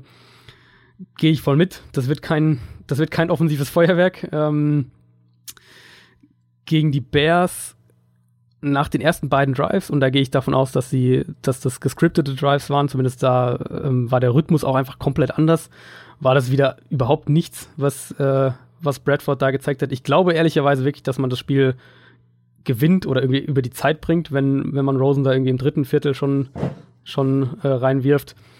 Zumindest sollte er die Offense jetzt etwas öffnen. Also mit Bradford war ein zentrales Problem, dass viele von den Passkonzepten überhaupt nicht funktionieren konnten, weil er den Ball nicht tief wirft oder, oder nicht tief werfen kann, vielleicht auch.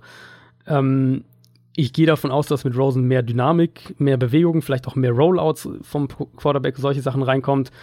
Dass Defenses dann nicht mehr einfach die Box komplett zustellen können, wie sie es gegen Bradford eben permanent gemacht haben. Was McCoy, muss man dazu sagen, nicht dran gehindert hat, in die vollgestellte Box trotzdem reinlaufen zu lassen.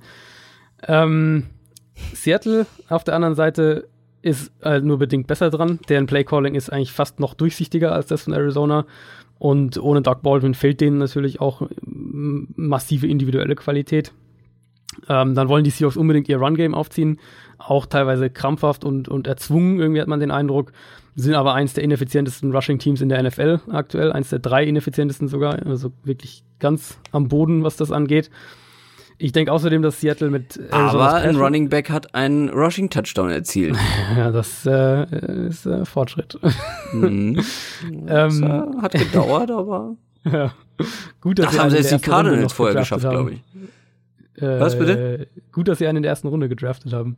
Ja, den sie auch so gut wie gar nicht einsetzen. Ne? Ja. Toll, toll, das, toll, toll. Ja. Naja. Lieber Carson, äh, lieber hier Chris Carson, ein undrafted Rookie, also nicht mehr Rookie, aber ein undrafted äh, Spieler damals. Äh, ja. ja. warum nicht? Ja, don't draft. Man muss nicht alles verstehen können, ne? Nee. Ähm, oh. Genau, also um das irgendwie abzuschließen, ich glaube, dass eben umgekehrt auch Seattle mit Arizonas Pass Rush große Probleme bekommt. Der, der Pass Rush ist vermutlich der beste äh, Part, wenn man auf das Cardinals-Team aktuell schaut. Und defensiv eben sehen wir natürlich ein anderes, das war ja auch klar, ein anderes Seahawks-Team als das, äh, was wir aus den letzten fünf, sechs Jahren kannten. Nämlich vor allem eins, was die Line of Scrimmage nicht mehr so dominieren kann wie in den vergangenen Jahren. Das ist im Pass Rush ein Problem. Außerhalb von Frank Clark fehlt da, fehlt da eine zweite, dritte, vierte Kraft. Und im Moment sind sie auch eine der anfälligsten Run-Defenses in der Liga. Also, wie gesagt, ich glaube, das wird kein sonderlich schönes Spiel, aber wer sich's anschaut, kann immerhin mal einen ersten vernünftigen Eindruck von Josh Rosen bekommen. Ah, lass uns über schönere Dinge reden. Baker Mayfield.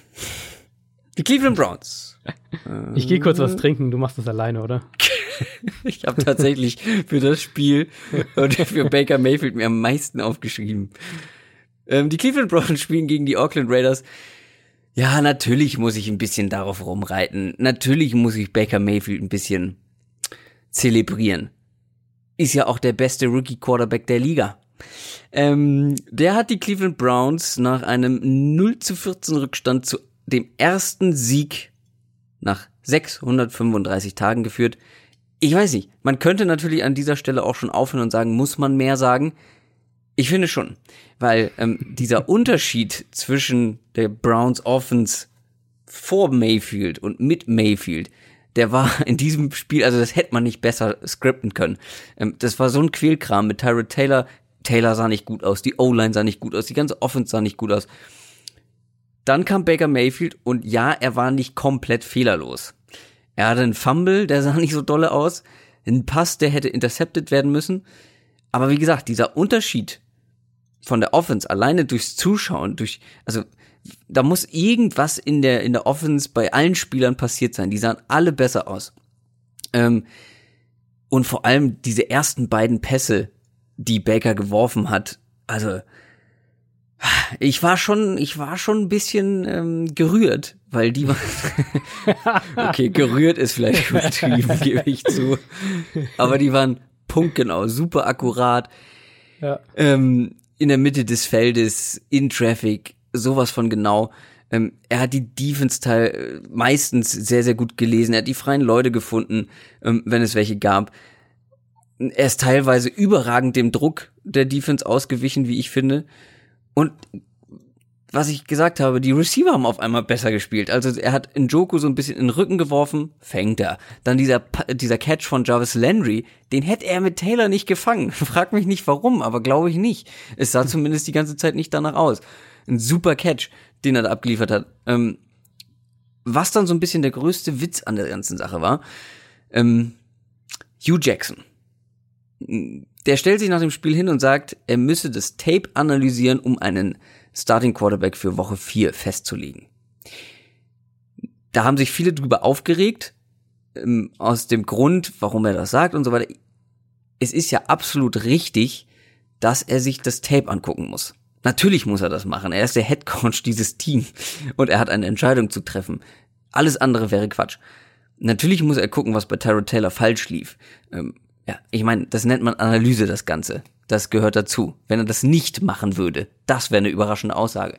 Aber, ich weiß nicht, wie du es siehst, aber sowas muss man doch als Head Coach eines NFL-Teams rhetorisch viel besser lösen. Das kann jeder Bundesliga-Trainer in der Fußball-Bundesliga besser ähm, umschiffen, so eine Frage. Also du gewinnst das erste Spiel nach fast zwei Jahren. Dein Nummer eins Pick des Drafts spielt richtig gut.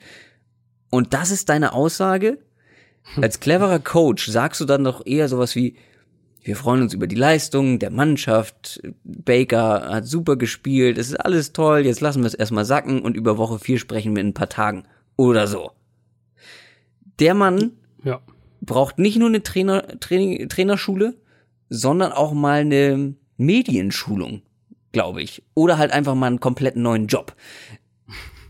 Also, natürlich darf er sich nicht direkt nach dem Spiel hinstellen und Baker Mayfield als Starting Quarterback für die Zukunft erklären, ohne vorher mit Tyrod Taylor oder auch Baker Mayfield gesprochen zu haben. Aber Leute, wir haben doch alle das Spiel gesehen und haben doch den Unterschied gesehen. Da kannst du dich doch nicht hinstellen. Ähm, hier bei den Fantasy Football ist eine schöne Aussage. Da versucht jemand kluge Coaching, Head Coach Sachen zu sagen. weißt du? Das, er versucht ja, ein guter Head Coach ja. zu sein. Also da habe ich mich wirklich drüber aufgeregt, nicht wegen der Aussage selber, sondern wegen des Moments und dass du rhetorisch das doch viel besser machen musst. Gut, äh, Rage-Modus beendet. beendet. Ähm, was wollte ich noch zu den Browns sagen? Gar nichts. ähm, lass uns von dem einen schlechten Coach zu einem anderen Coach kommen, der auch komische Dinge in Interviews sagt. Zum Beispiel, nachdem er einen der besten Pass-Rusher der Liga weggetradet hat, stellt der sich hin und sagt, einen guten Pass-Rusher zu finden, ist verdammt schwierig.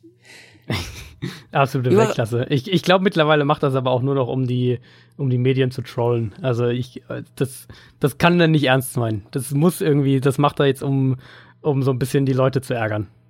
Wir reden natürlich von John Gruden, ähm, Head Coach der Auckland Raiders, der Khalil Mack weggetradet hat, wie wir alle wissen. Und ich habe äh, eine sehr schöne Statistik rausgesucht. Die Auckland Raiders haben nach drei Spielen zusammen, alle Spieler, alle Defense-Spieler zusammen, 23 Quarterback-Pressures.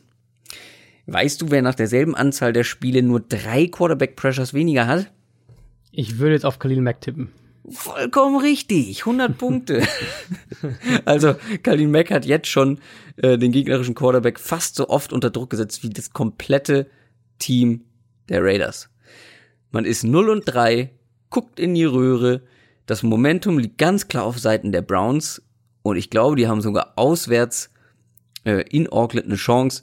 Die Defense ist gut, die Offense hat eine ganz andere Dynamik mit Mayfield, zumindest jetzt in dem in der zweiten Halbzeit ähm, des Spiels gegen die Jets, wenn sie das natürlich so wiederholen können. Ähm, und in Sachen Dynamik und Momentum, das sind jetzt nicht unbedingt Dinge, die die Raiders haben. Ähm, nein, also ich glaube auch, dass diese Mayfield-Geschichte keine, dass das jetzt nicht irgendwie, er kommt rein und plötzlich ähm, äh, klappt es irgendwie und, und, und Schalter umgelegt. Ich glaube, dass man das sogar tatsächlich auch taktisch erklären kann. Ähm, Dafür weil, bist du zum Glück da. Da bin ich da, genau. Weil Mayfield einfach besser in die Offense passt, meiner Meinung nach. Also im Prinzip haben die Browns von Tyra Taylor das verlangt, was er am schlechtesten kann, nämlich ähm, aus der Pocket raus mit Antizipation passen, ähm, Isolation Routes lesen und, und Matchups erkennen quasi während des Plays und dann eben akkurat und auch viel über die Mitte des Feldes werfen. Und das sind, im Prinzip ist das die Liste der Dinge, die Tyra Taylor als Quarterback am schlechtesten kann. Tyra Taylor ist ein Quarterback, den du in Bewegung bringen musst, aus der Pocket raus, ähm, viele Rollouts, äh, paar Option Plays einbauen, seine, seine Fähigkeiten als Runner einsetzen, ihm klar definierte Reads geben, sprich, dass er, dass er Route-Kombination hat, wo er weiß, wenn die Defense X macht, dann ist Receiver Y frei, so ganz einfach gesagt. Und all das haben die Browns quasi nicht gemacht. Deswegen war Tyra Taylor auch, hat einfach nicht in die Offense gepasst, während Baker Mayfield, und das, ähm, das hat sein College-Tape gezeigt, dass er das wesentlich besser kann, dass er extrem akkurat ist, dass er sehr stark über die Mitte des Feldes ist, dass er sehr, sehr gut mit Antizipation eben passen kann. Und das Fandst haben wir jetzt du auch, auch gegen die Jets gesehen. Fandst du auch, dass das, was wir da in dieser zweiten Halbzeit gesehen haben, das hätte auch ein College-Tape von Baker Mayfield sein können? Ich finde, Teilweise, man hat ja. keinen Unterschied gesehen. Teilweise, ja. Also, weil es, ist ja, also, das ist ja auch immer so ein bisschen der Punkt. Also, auch wenn wir jetzt zum Beispiel von, von einem Saquon Barkley sprechen und den, den Runs, die er hat und den Runs, die er halt auch nicht hat. Diese Spieler, die wir nach dem College bewerten, die werden ja nicht plötzlich andere Spieler.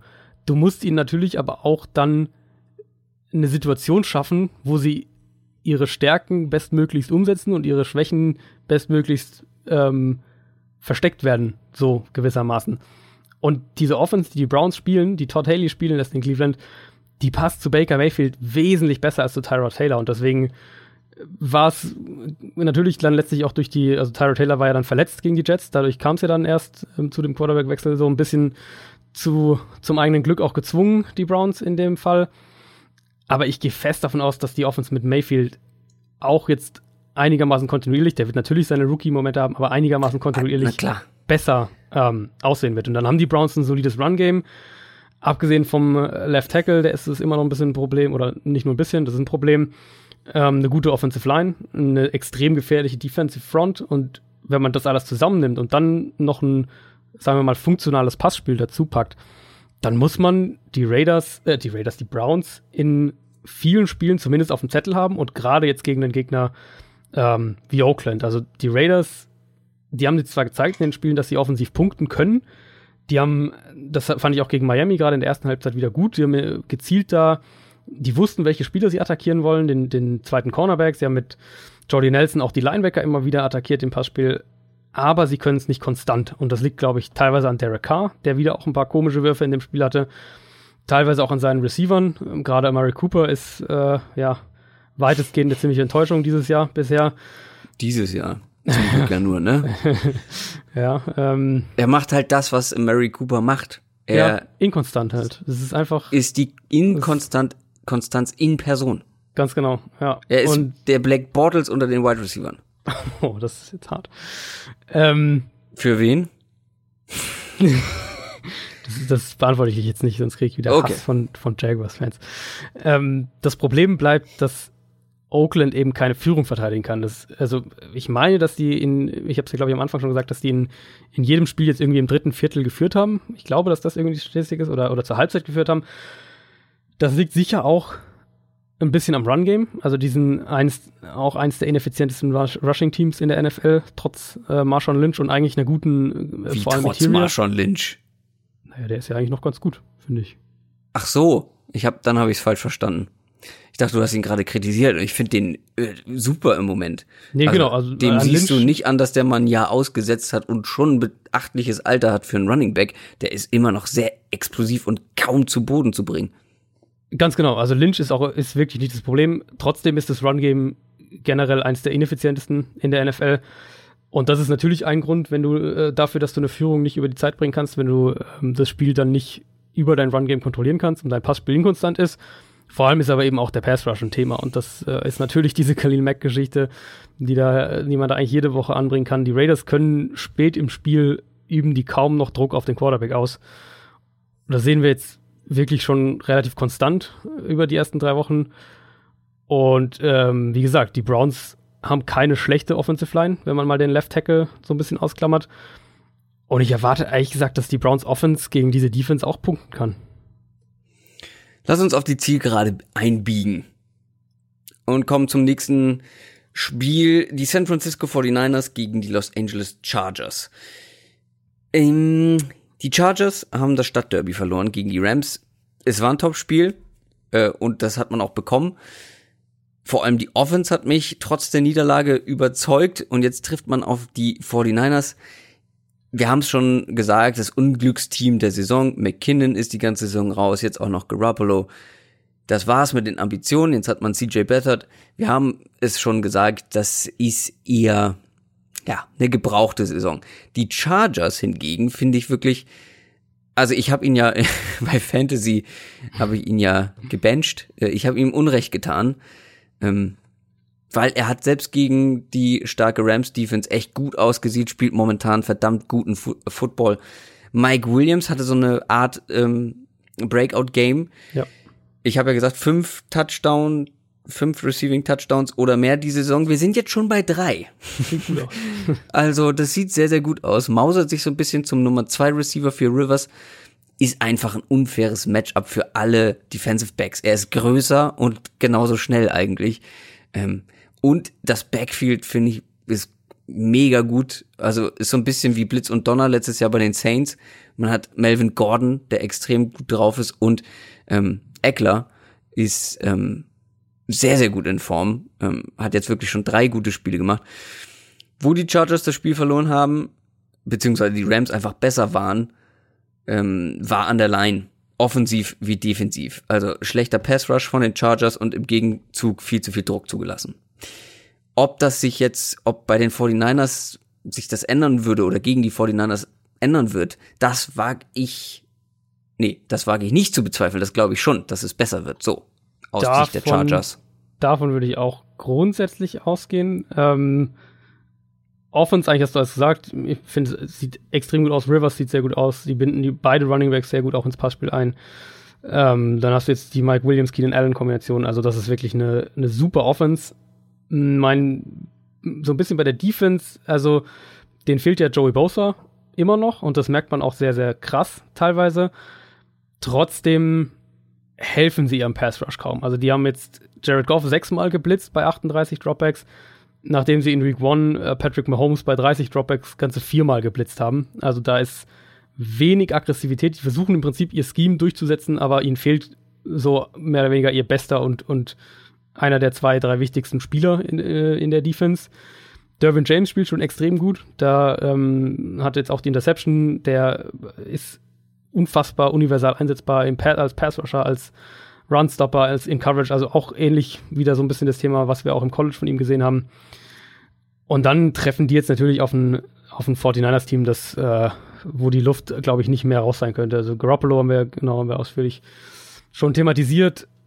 Ähm, dann haben die auch Ausfälle in der Secondary, die 49ers, unter anderem Richard Sherman eben.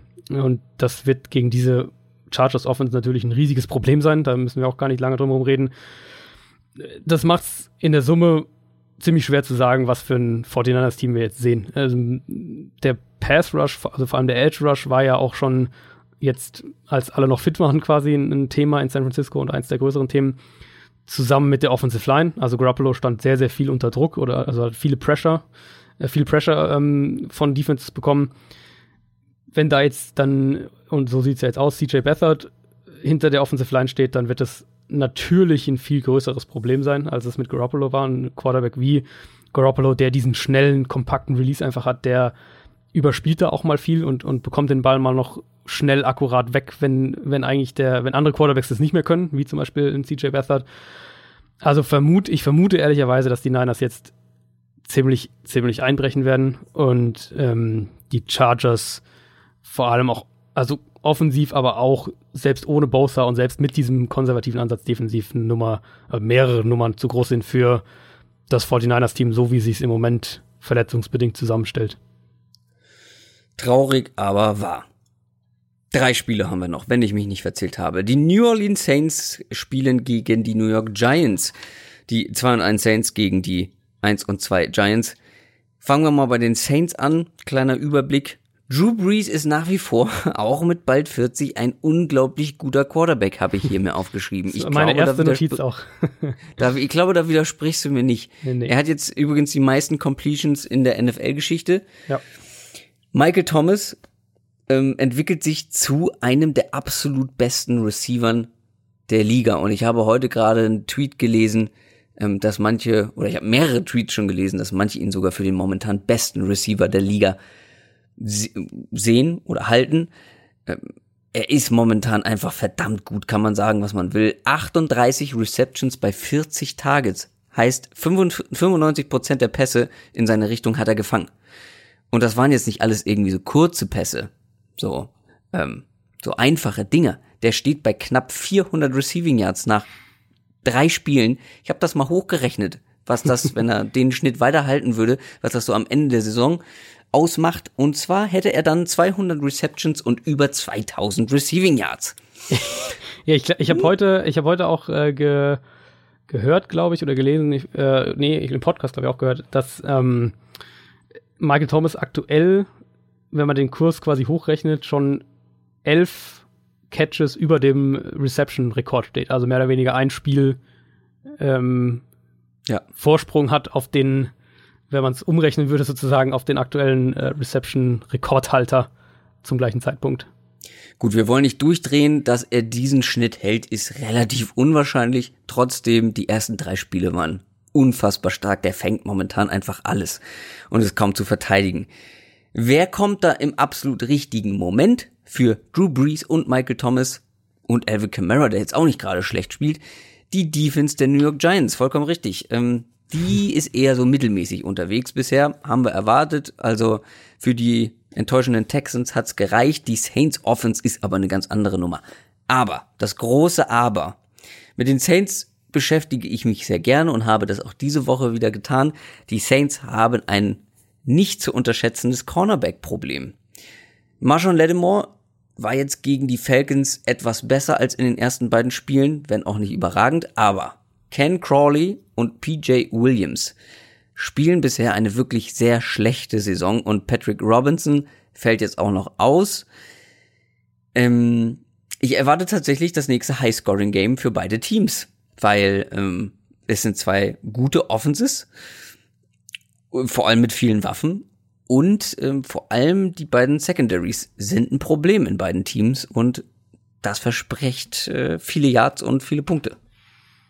Habe ich mir mehr oder weniger exakt auch so aufgeschrieben. Also bei mir steht auch hier Shootout. Ähm, die Saints, so wie sie aktuell spielen, ist eine der absoluten Top-Offenses auch in der NFL. Also kann ich mich auch nur anschließen mit mit Michael Thomas eben, mit, mit Alvin Kamara eine, eine brutale Mismatch-Waffe. Ähm, das Receiving Core hat noch mehr Optionen. Also im Moment ist es natürlich wahnsinnig äh, dominiert, sage ich jetzt mal, von, von Michael Thomas, der für mich auch ein Top 5 Receiver auf jeden Fall aktuell ist. Aber da sind ja noch, ähm, du hast einen Ted Ginn als deinen Speedstar. Cameron Meredith ist, kommt jetzt gerade erst so langsam zurück.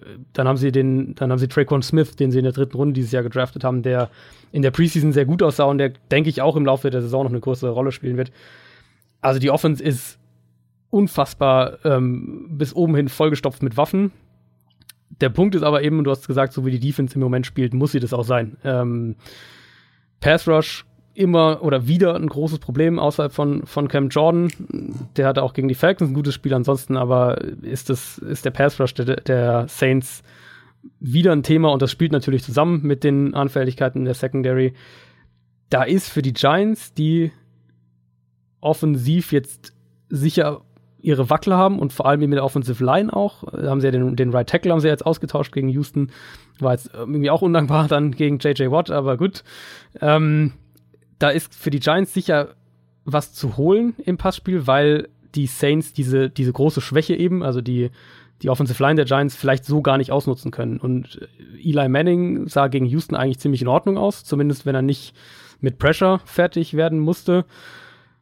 Kleines Downgrade für die Giants ist natürlich die Verletzung von Evan Engram, der jetzt äh, mit einer Knieverletzung für ein paar Wochen mal auf jeden Fall ausfällt. Also wir haben da einen, einen dieser dynamischen Playmaker weniger, aber du wirst trotzdem mit, mit Saquon Barkley im Passspiel, natürlich mit, mit Shepard und Odell Beckham im, äh, gegen diese Secondary und, und so wie sich der Pass Rush der Saints aktuell präsentiert, wirst du sicher punkten können. Ich mein, aber Cameron Jordan hatte zumindest mal ein gutes Spiel. Genau, Cameron Jordan hat ein gutes Spiel, aber ansonsten ist so meine Prognose, dass ähm, es halt nicht reichen wird. Also dass die, dass die Giants mhm. zwar punkten, aber dass es nicht reicht, weil die Defense eben der Giants auch echt löchrig ist. Und die hatten jetzt im Pass Rush defensiv gegen Houston mal ein wirklich gutes Spiel, aber das liegt natürlich auch an der, an der, oder lag an der Texans Offensive Line und das wird in der Woche gegen die Saints Line eine, äh, eine komplett andere Aufgabe. Baltimore Ravens gegen die Pittsburgh Steelers. Die Ravens sind 2 und 1, die Steelers 1 und 1 und 1. Ich mach's ganz kurz. War das die Wende für die Steelers in dieser Saison und drehen sie jetzt richtig auf? Ich glaube, es, man könnte es tatsächlich so bezeichnen, ja. Also, was so ein bisschen unterging in den Spielen in, Woche, in den Wochen davor, äh, war, dass Ben Roethlisberger eigentlich einen richtig, richtig guten Start in die Saison hatte. Ähm, also gutes Cleveland-Spiel natürlich nicht, aber danach, der sah gegen die Chiefs extrem gut aus. Ähm, das wurde natürlich von Patrick Mahomes überschattet. Dann Juju Smith-Schuster spielt eine großartige Saison bisher. Äh, Antonio, My guy. ja, absolut. Ähm, Antonio Brown ist noch nicht so intensiv, was jetzt die Statistiken angeht, aber der zieht natürlich auch einfach wahnsinnig viele Double Coverages. Dann setzen sie ihre Titans gut im Passspiel ein. Also das ist wirklich wieder eine Offense, die, ähm, die glaube ich jedem Team große Probleme bereiten kann. Auch dieser kleiner Fun Fact, kleiner ja. Fun Fact an dieser Stelle, wo du die Titans ansprichst. Ich hatte ähm, Start of the Week für Fantasy auf der Titan Position Jesse James. Die Leute, die das Bonus, die Bonusfolge gehört haben, äh, wissen das, weil ich gesagt habe, die Buccaneers können nach wie vor die Titans nicht verteidigen. Konnten sie auch nicht. Nur leider haben die Steelers plötzlich ihren zweiten Tight End äh, viel eingesetzt mit Vance McDonald und der hatte ein überragendes Spiel. Super ärgerlich. Ja, die Analyse okay. war die richtige und die Schlussfolgerung nicht. Ähm, das ja. ist Fantasy Football. Ja, so, so kann es gehen. Ähm, ich erwarte eigentlich eine, eine Steelers Offense, die auch gegen die Ravens Defense punkten kann. Also die Ravens Defense ist gut, aber sie ist, glaube ich, nicht auf diesem Elite-Level, was sie letztes Jahr zum Teil hatte. Ähm, da ist, bin ich gespannt, ob sie einen vernünftigen Pass-Rush gegen die Steelers Offensive Line zustande kriegen. Und die Secondary ist sicher noch anfällig oder ist ich, also wenn ich jetzt die, das Matchup für die Steelers wählen müsste, dann ist, äh, dann sehe ich die Receiver der Steelers gegenüber der, der Ravens, äh, den Ravens Cornerbacks vorne. Und dann ist natürlich die Frage auf der anderen Seite vom Ball. Also die, die ähm, Ravens Offense hat sich sicher stabilisiert. Also gerade die, die neuen Receiver haben da echt sehr, sehr gut eingeschlagen, muss man sagen. Run Game ist okay insgesamt bei Baltimore und ähm, Joe Flacco spielt eigentlich eine solide Saison insgesamt. Ich vermute, dass die Steelers ihn sehr, sehr aggressiv angehen werden. Also die sind ähm, eins der aggressivsten Blitzing-Teams in der NFL aktuell. Bei fast einem Drittel äh, der gegnerischen Dropbacks blitzen sie, also sehr, sehr aggressiv im, im Pass-Rush vermute ich, dass sich das in dem Spiel auch fortsetzen wird. Die Ravens hatten ja schon jetzt gerade gegen Cincinnati vor zwei Wochen müsste es gewesen sein, hatten sie ja auch in der Offensive Line echt einige Probleme und ich könnte mir vorstellen, dass sich das in dem Spiel fortsetzt und wenn es Pittsburgh schafft, Joe Flacco unter Druck zu setzen, dann könnte das ein unschönes Spiel für Baltimore werden. Aber ich meine, das ist ein Division-Spiel und es ist eins dieser, dieser, eine dieser Rivalries, das es in den allermeisten Fällen ist es dann doch am Ende irgendwie ein enges Spiel. Monday Night Football. Die ungeschlagenen Kansas City Chiefs spielen gegen die für mich immer noch sehr schwer einzuschätzenden Denver Broncos. Mhm. Wir haben gerade über Michael Thomas gesprochen und was der, wenn er in dem Tempo weitermacht, so erreichen könnte in dieser Saison. Ähm, Patrick Mahomes hat drei, 13 Touchdown-Pässe geworfen null Interceptions. Der Typ ist momentan nicht zu stoppen und das war auch gegen die 49ers nicht. Die Broncos Defense ist momentan auch nicht so die allerzuverlässigste, sagen wir mal so. Ist ganz gut gegen den Run, nicht so stark gegen den Pass. Das reicht eigentlich momentan nicht aus, um gegen die Chiefs bestehen zu können, weil wir haben schon öfter darüber gesprochen, wie viele Waffen die haben. Wenn man ein Kareem Hunt im Zaum gehalten, also wenn man den im Zaun Zaum hält, haben sie einfach noch genug andere Waffen. Also die Fragen sind, wen willst du fokussieren als Defensive Coordinator und wie sollst du all diese Waffen verteidigen? Ich meine, selbst wenn du Hill, Kelsey und Hunt stoppst, kommen auf einmal Leute wie gegen die 49ers, wie Sammy Watkins, der einen Touchdown-Pass Pass fängt, wie Harris und wie Conley. Auch die können Touchdown-Pässe plötzlich fangen. Ähm, es ist wirklich absurd, was Mahomes momentan mit dieser Chiefs Offense macht was man dazu sagen muss, ähm, er wird, glaube ich, mehr Druck haben als in den Spielen davor, weil ähm, Rookie Bradley Chubb von den Broncos hatte wieder ein gutes Spiel, gehört zu den Top 15 Edge Rushern der Liga, was Druck auf den Quarterback angeht, hat mehr Pressures in den ersten drei Spielen ähm, produziert ähm, als von Miller. Was ich damit sagen will, ist, Mahomes wird eine etwas ungewohntere Situation vorfinden als in den letzten Spielen. Also ich meine vor allem und Auckland und die 49ers sind jetzt nicht gerade für ihren angsteinflößenden Pass Rush bekannt. Haben wir, glaube ich, heute auch schon mehrfach gesagt. Er wird irgendwann auf Normalniveau zurückfallen müssen, glaube ich, mhm. weil wenn er in der, in der Pace weitermacht, Ähm, hier der Fun Fact dazu.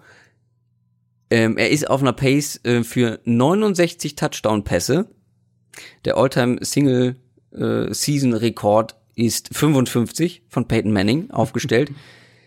Die Frage ist nur, wann fällt er auf Normalniveau zurück? Ist, wird das schon gegen die Broncos sein? Oder nicht? Also, ich könnte mir schon vorstellen, dass das zumindest mal ein Spiel wird, in dem wir, sagen wir mal, vielleicht einen Turnover sehen, Interception äh, von Patrick Mahomes, was, ja schon, was ja schon verrückt ist. Der war jetzt in den Spielen bisher, wenn er, wenn er mal Pressure hatte, und du hast recht, das war oft nicht der Fall, also er hat vor allem auch wenig Blitz, wenige Blitze gegen sich gesehen, aber wenn er sonst ähm, Pressure gegen sich hatte, war er zumindest ist es ein, ein signifikanter Drop-off zu den anderen Plays. Also was jetzt Accuracy angeht, ähm, was die Yards pro Pass angeht, all diese Sachen hat da auch ein, ein paar Sex natürlich eingesteckt. Das ist schon so ein bisschen das, was man jetzt mal sehen will. Wenn es Denver schafft, und Denver hat natürlich mit Chubb, mit Von Miller, ähm, auch mit dem Derek Wolf in der Mitte von der Line, haben sie die Mittel, um ähm, Patrick Mahomes unter Druck zu setzen.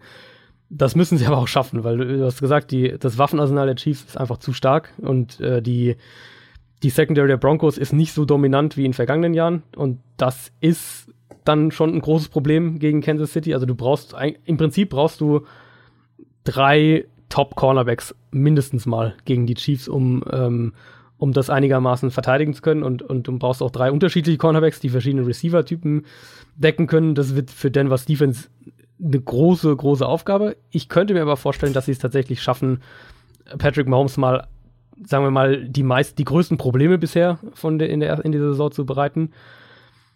Auf der anderen Seite ja, die Chiefs haben Löcher in der Secondary, das haben wir jetzt in jedem Spiel gesehen und das haben wir auch immer wieder betont. Die, die Niners waren ja so ein bisschen bis zu der Garoppolo-Verletzung tatsächlich dran, das Spiel wieder spannend zu machen. Also die Offense der Chiefs ist ja dann auch wirklich so, so ein bisschen hat so ein bisschen äh, sich verabschiedet in der zweiten Hälfte. Also die sind ja wieder so in der ersten Hälfte komplett äh, furios da rausgekommen, haben, haben äh, ja, glaube ich, fast alle ihre Punkte gemacht und dann irgendwie noch ein Field Goal in der zweiten Hälfte. Die Frage ist dann aber eben, inwieweit können die Broncos das ausnutzen? Also inwieweit können sie die Anfälligkeiten der Chiefs in der Defense tatsächlich ausnutzen? Und da kommt natürlich Case Keenum ins Spiel, ähm, von dem wir bisher so ein bisschen äh, das sehen, was, was, was Case Keenum über weite Teile seiner Karriere auszeichnet, eben dass er ein aggressiver Passer ist, der aber auch gerne mal zu großes Risiko eingeht oder zu viel machen will und dann den Ball zu lange hält oder einen Pass forciert in Coverage ähm, generell einfach inkonstant ist. Also mehr oder weniger ist es ja immer so ein bisschen das Team mit äh, das Thema mit dieser Denver, diesem Denver-Team, dass sie einen durchschnittlich konstanten, leicht überdurchschnittlich konstanten Quarterback brauchen und dann ist es ein gefährliches Team, weil die Defense gut ist und weil sie in der Theorie die Waffen haben in der Offense, um das eben auszunutzen. Aber jetzt haben wir es gerade im äh, gegen Baltimore wieder gesehen, dass, äh, dass Case Keenum oft eben auch ein Risiko ist für das eigene Team. Und wenn dann das eigene Run-Game nicht funktioniert, und es war jetzt gegen Baltimore der Fall, dann äh, kann die Offense auch schnell mal so über weite Teile einer Partie abgemeldet sein. Und das darfst du dir fast egal, wie gut deine Defense ist, gegen die Chiefs aktuell einem einfach nicht erlauben. So, bevor wir die Zwei-Stunden-Marke knacken, lass uns schnell zu einem Ende kommen. Ähm, dabei war es ein Spiel weniger. Die Panthers und die Redskins haben tatsächlich jetzt schon Bye Week. Ein bisschen ja. undankbar für die Teams selber. Ähm, für uns ganz gut. Machen wir Feierabend. Es ist kurz vor zwölf. Ähm, haben wir uns verdient. ich hoffe, ich hoffe, es hat gefallen. Lasst uns gerne Feedback da. Gerne auch in unserem Forum www.downsettalk.de. Da findet ihr nicht nur alle aktuellen und älteren Folgen, sondern auch unser Forum. Ähm, alle Infos zum Special Team und so weiter. Folgt uns auf allen Social Media Kanälen Twitter, Facebook, Instagram. YouTube, nicht zu vergessen, habe ich bisher häufig vergessen. YouTube natürlich auch. Möchtest du noch was sagen abschließend, Adrian? Viel Spaß am Wochenende bei den Spielen und natürlich vor allem auch äh, schon Donnerstagabend. Also wer die Folge am Donnerstag komplett gehört hat, dann schon ganz besonders viel Spaß bei äh, Rams gegen Vikings. Ich glaube, das wird ein richtig uh. cooles Spiel. Tippspiel nicht vergessen, Tippspiel, Fantasy Lineups genau. nicht vergessen. Komm, lass uns abschließen. Äh, wir hören uns nächsten Donnerstag wieder, wie gewohnt. Bis denn, ciao. Ciao, ciao.